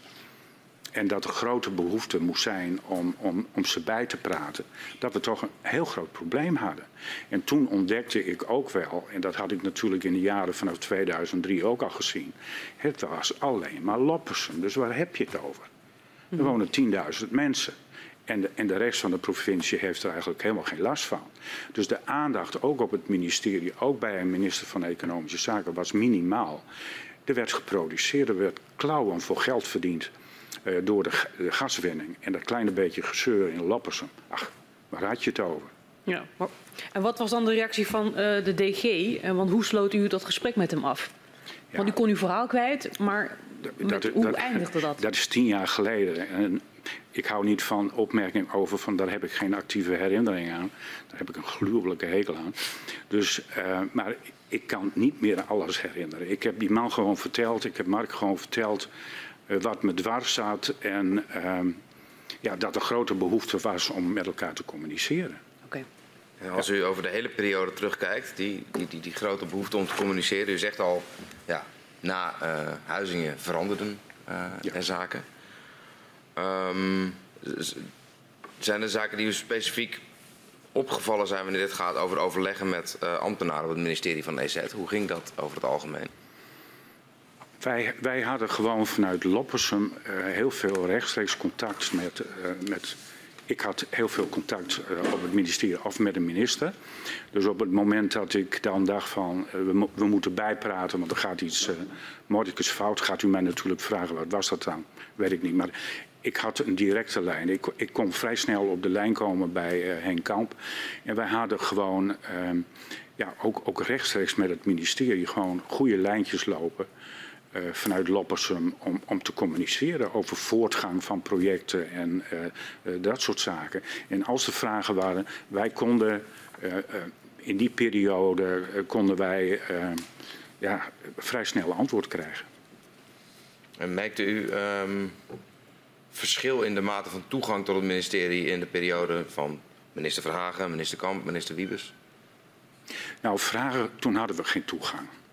En uh, Maxime die is uh, voor mij nog in beeld geweest uh, vanaf Huizingen tot begin januari 2013, want toen hadden we Henk Kamp. Ja. Dus dat, toen, toen, hadden we ook geen contact op het ministerie, los van het telefoontje naar Mark Direct.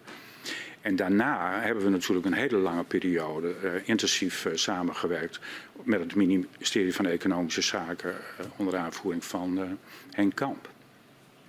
En Erik Wiebes was voor mij eigenlijk ook maar een korte periode.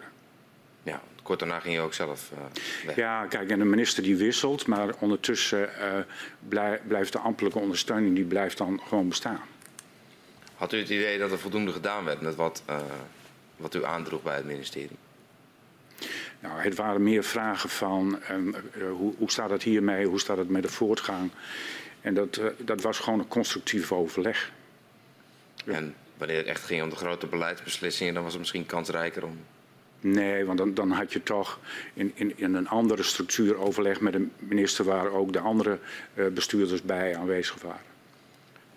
Um, probeerde u ook soms de Kamer daar, uh, daarvoor te gebruiken? Dat u probeerde de Kamer nou ja, uw, uw zienswijze kenbaar te maken? Ja, dat deden wij met bussen vol. Uh, uh, dan togen wij vanuit Groningen richting Den Haag tijdens bijeenkomsten.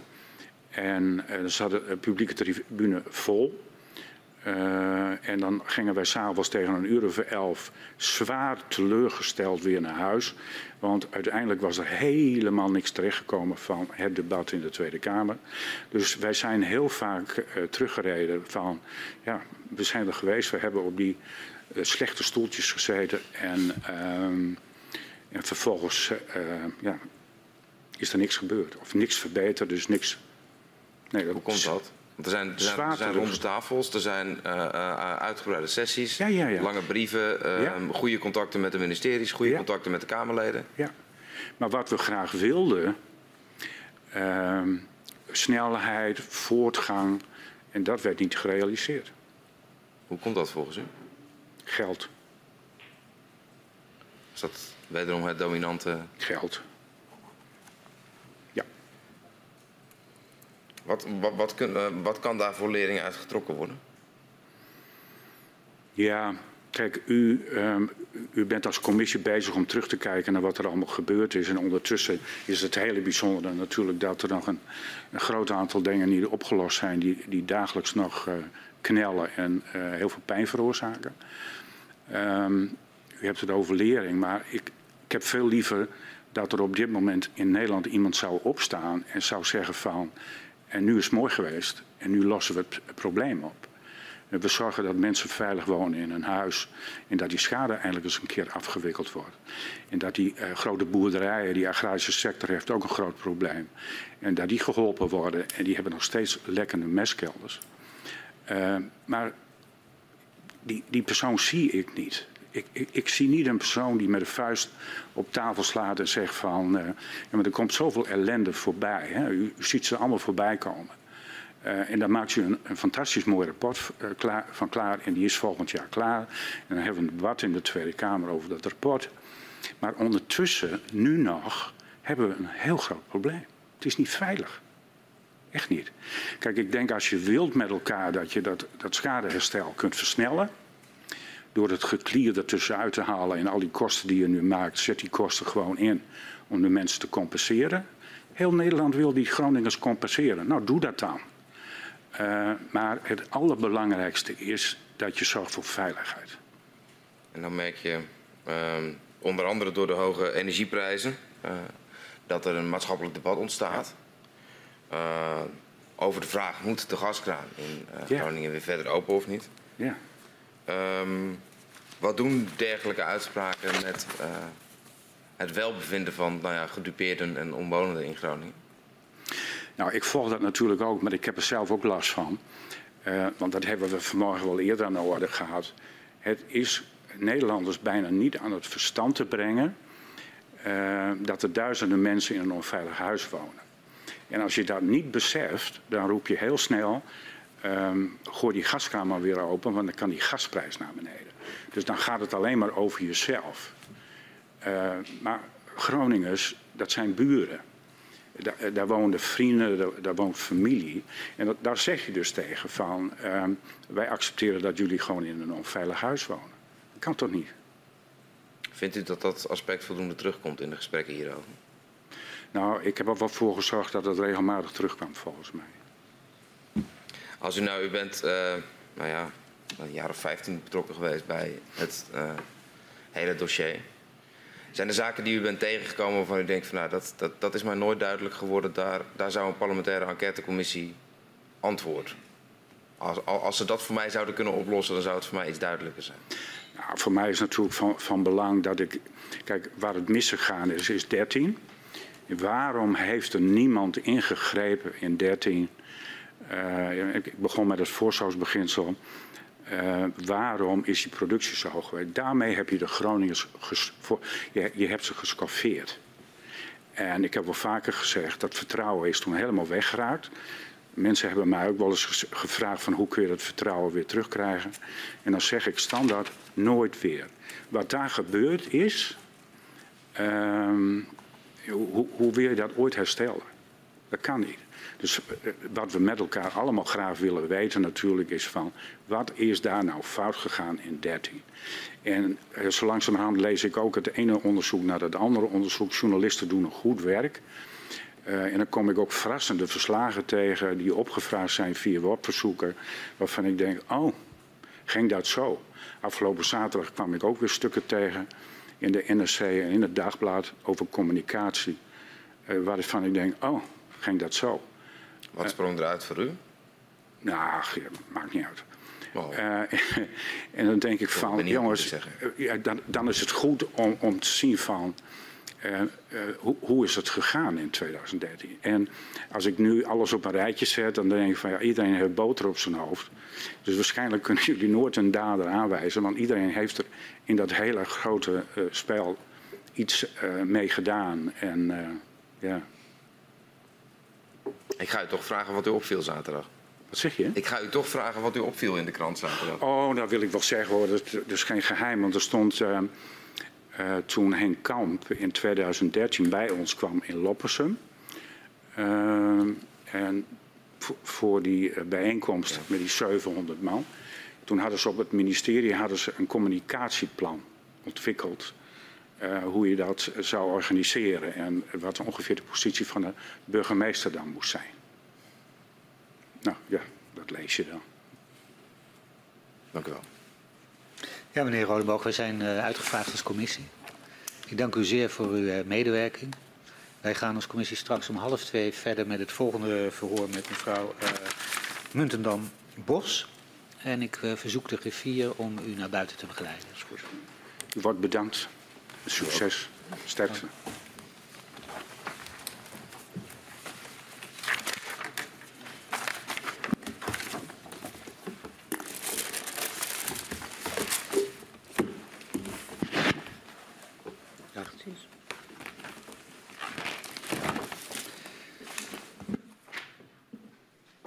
Om half twee dus het vervolg en voor dit moment sluit ik de vergadering.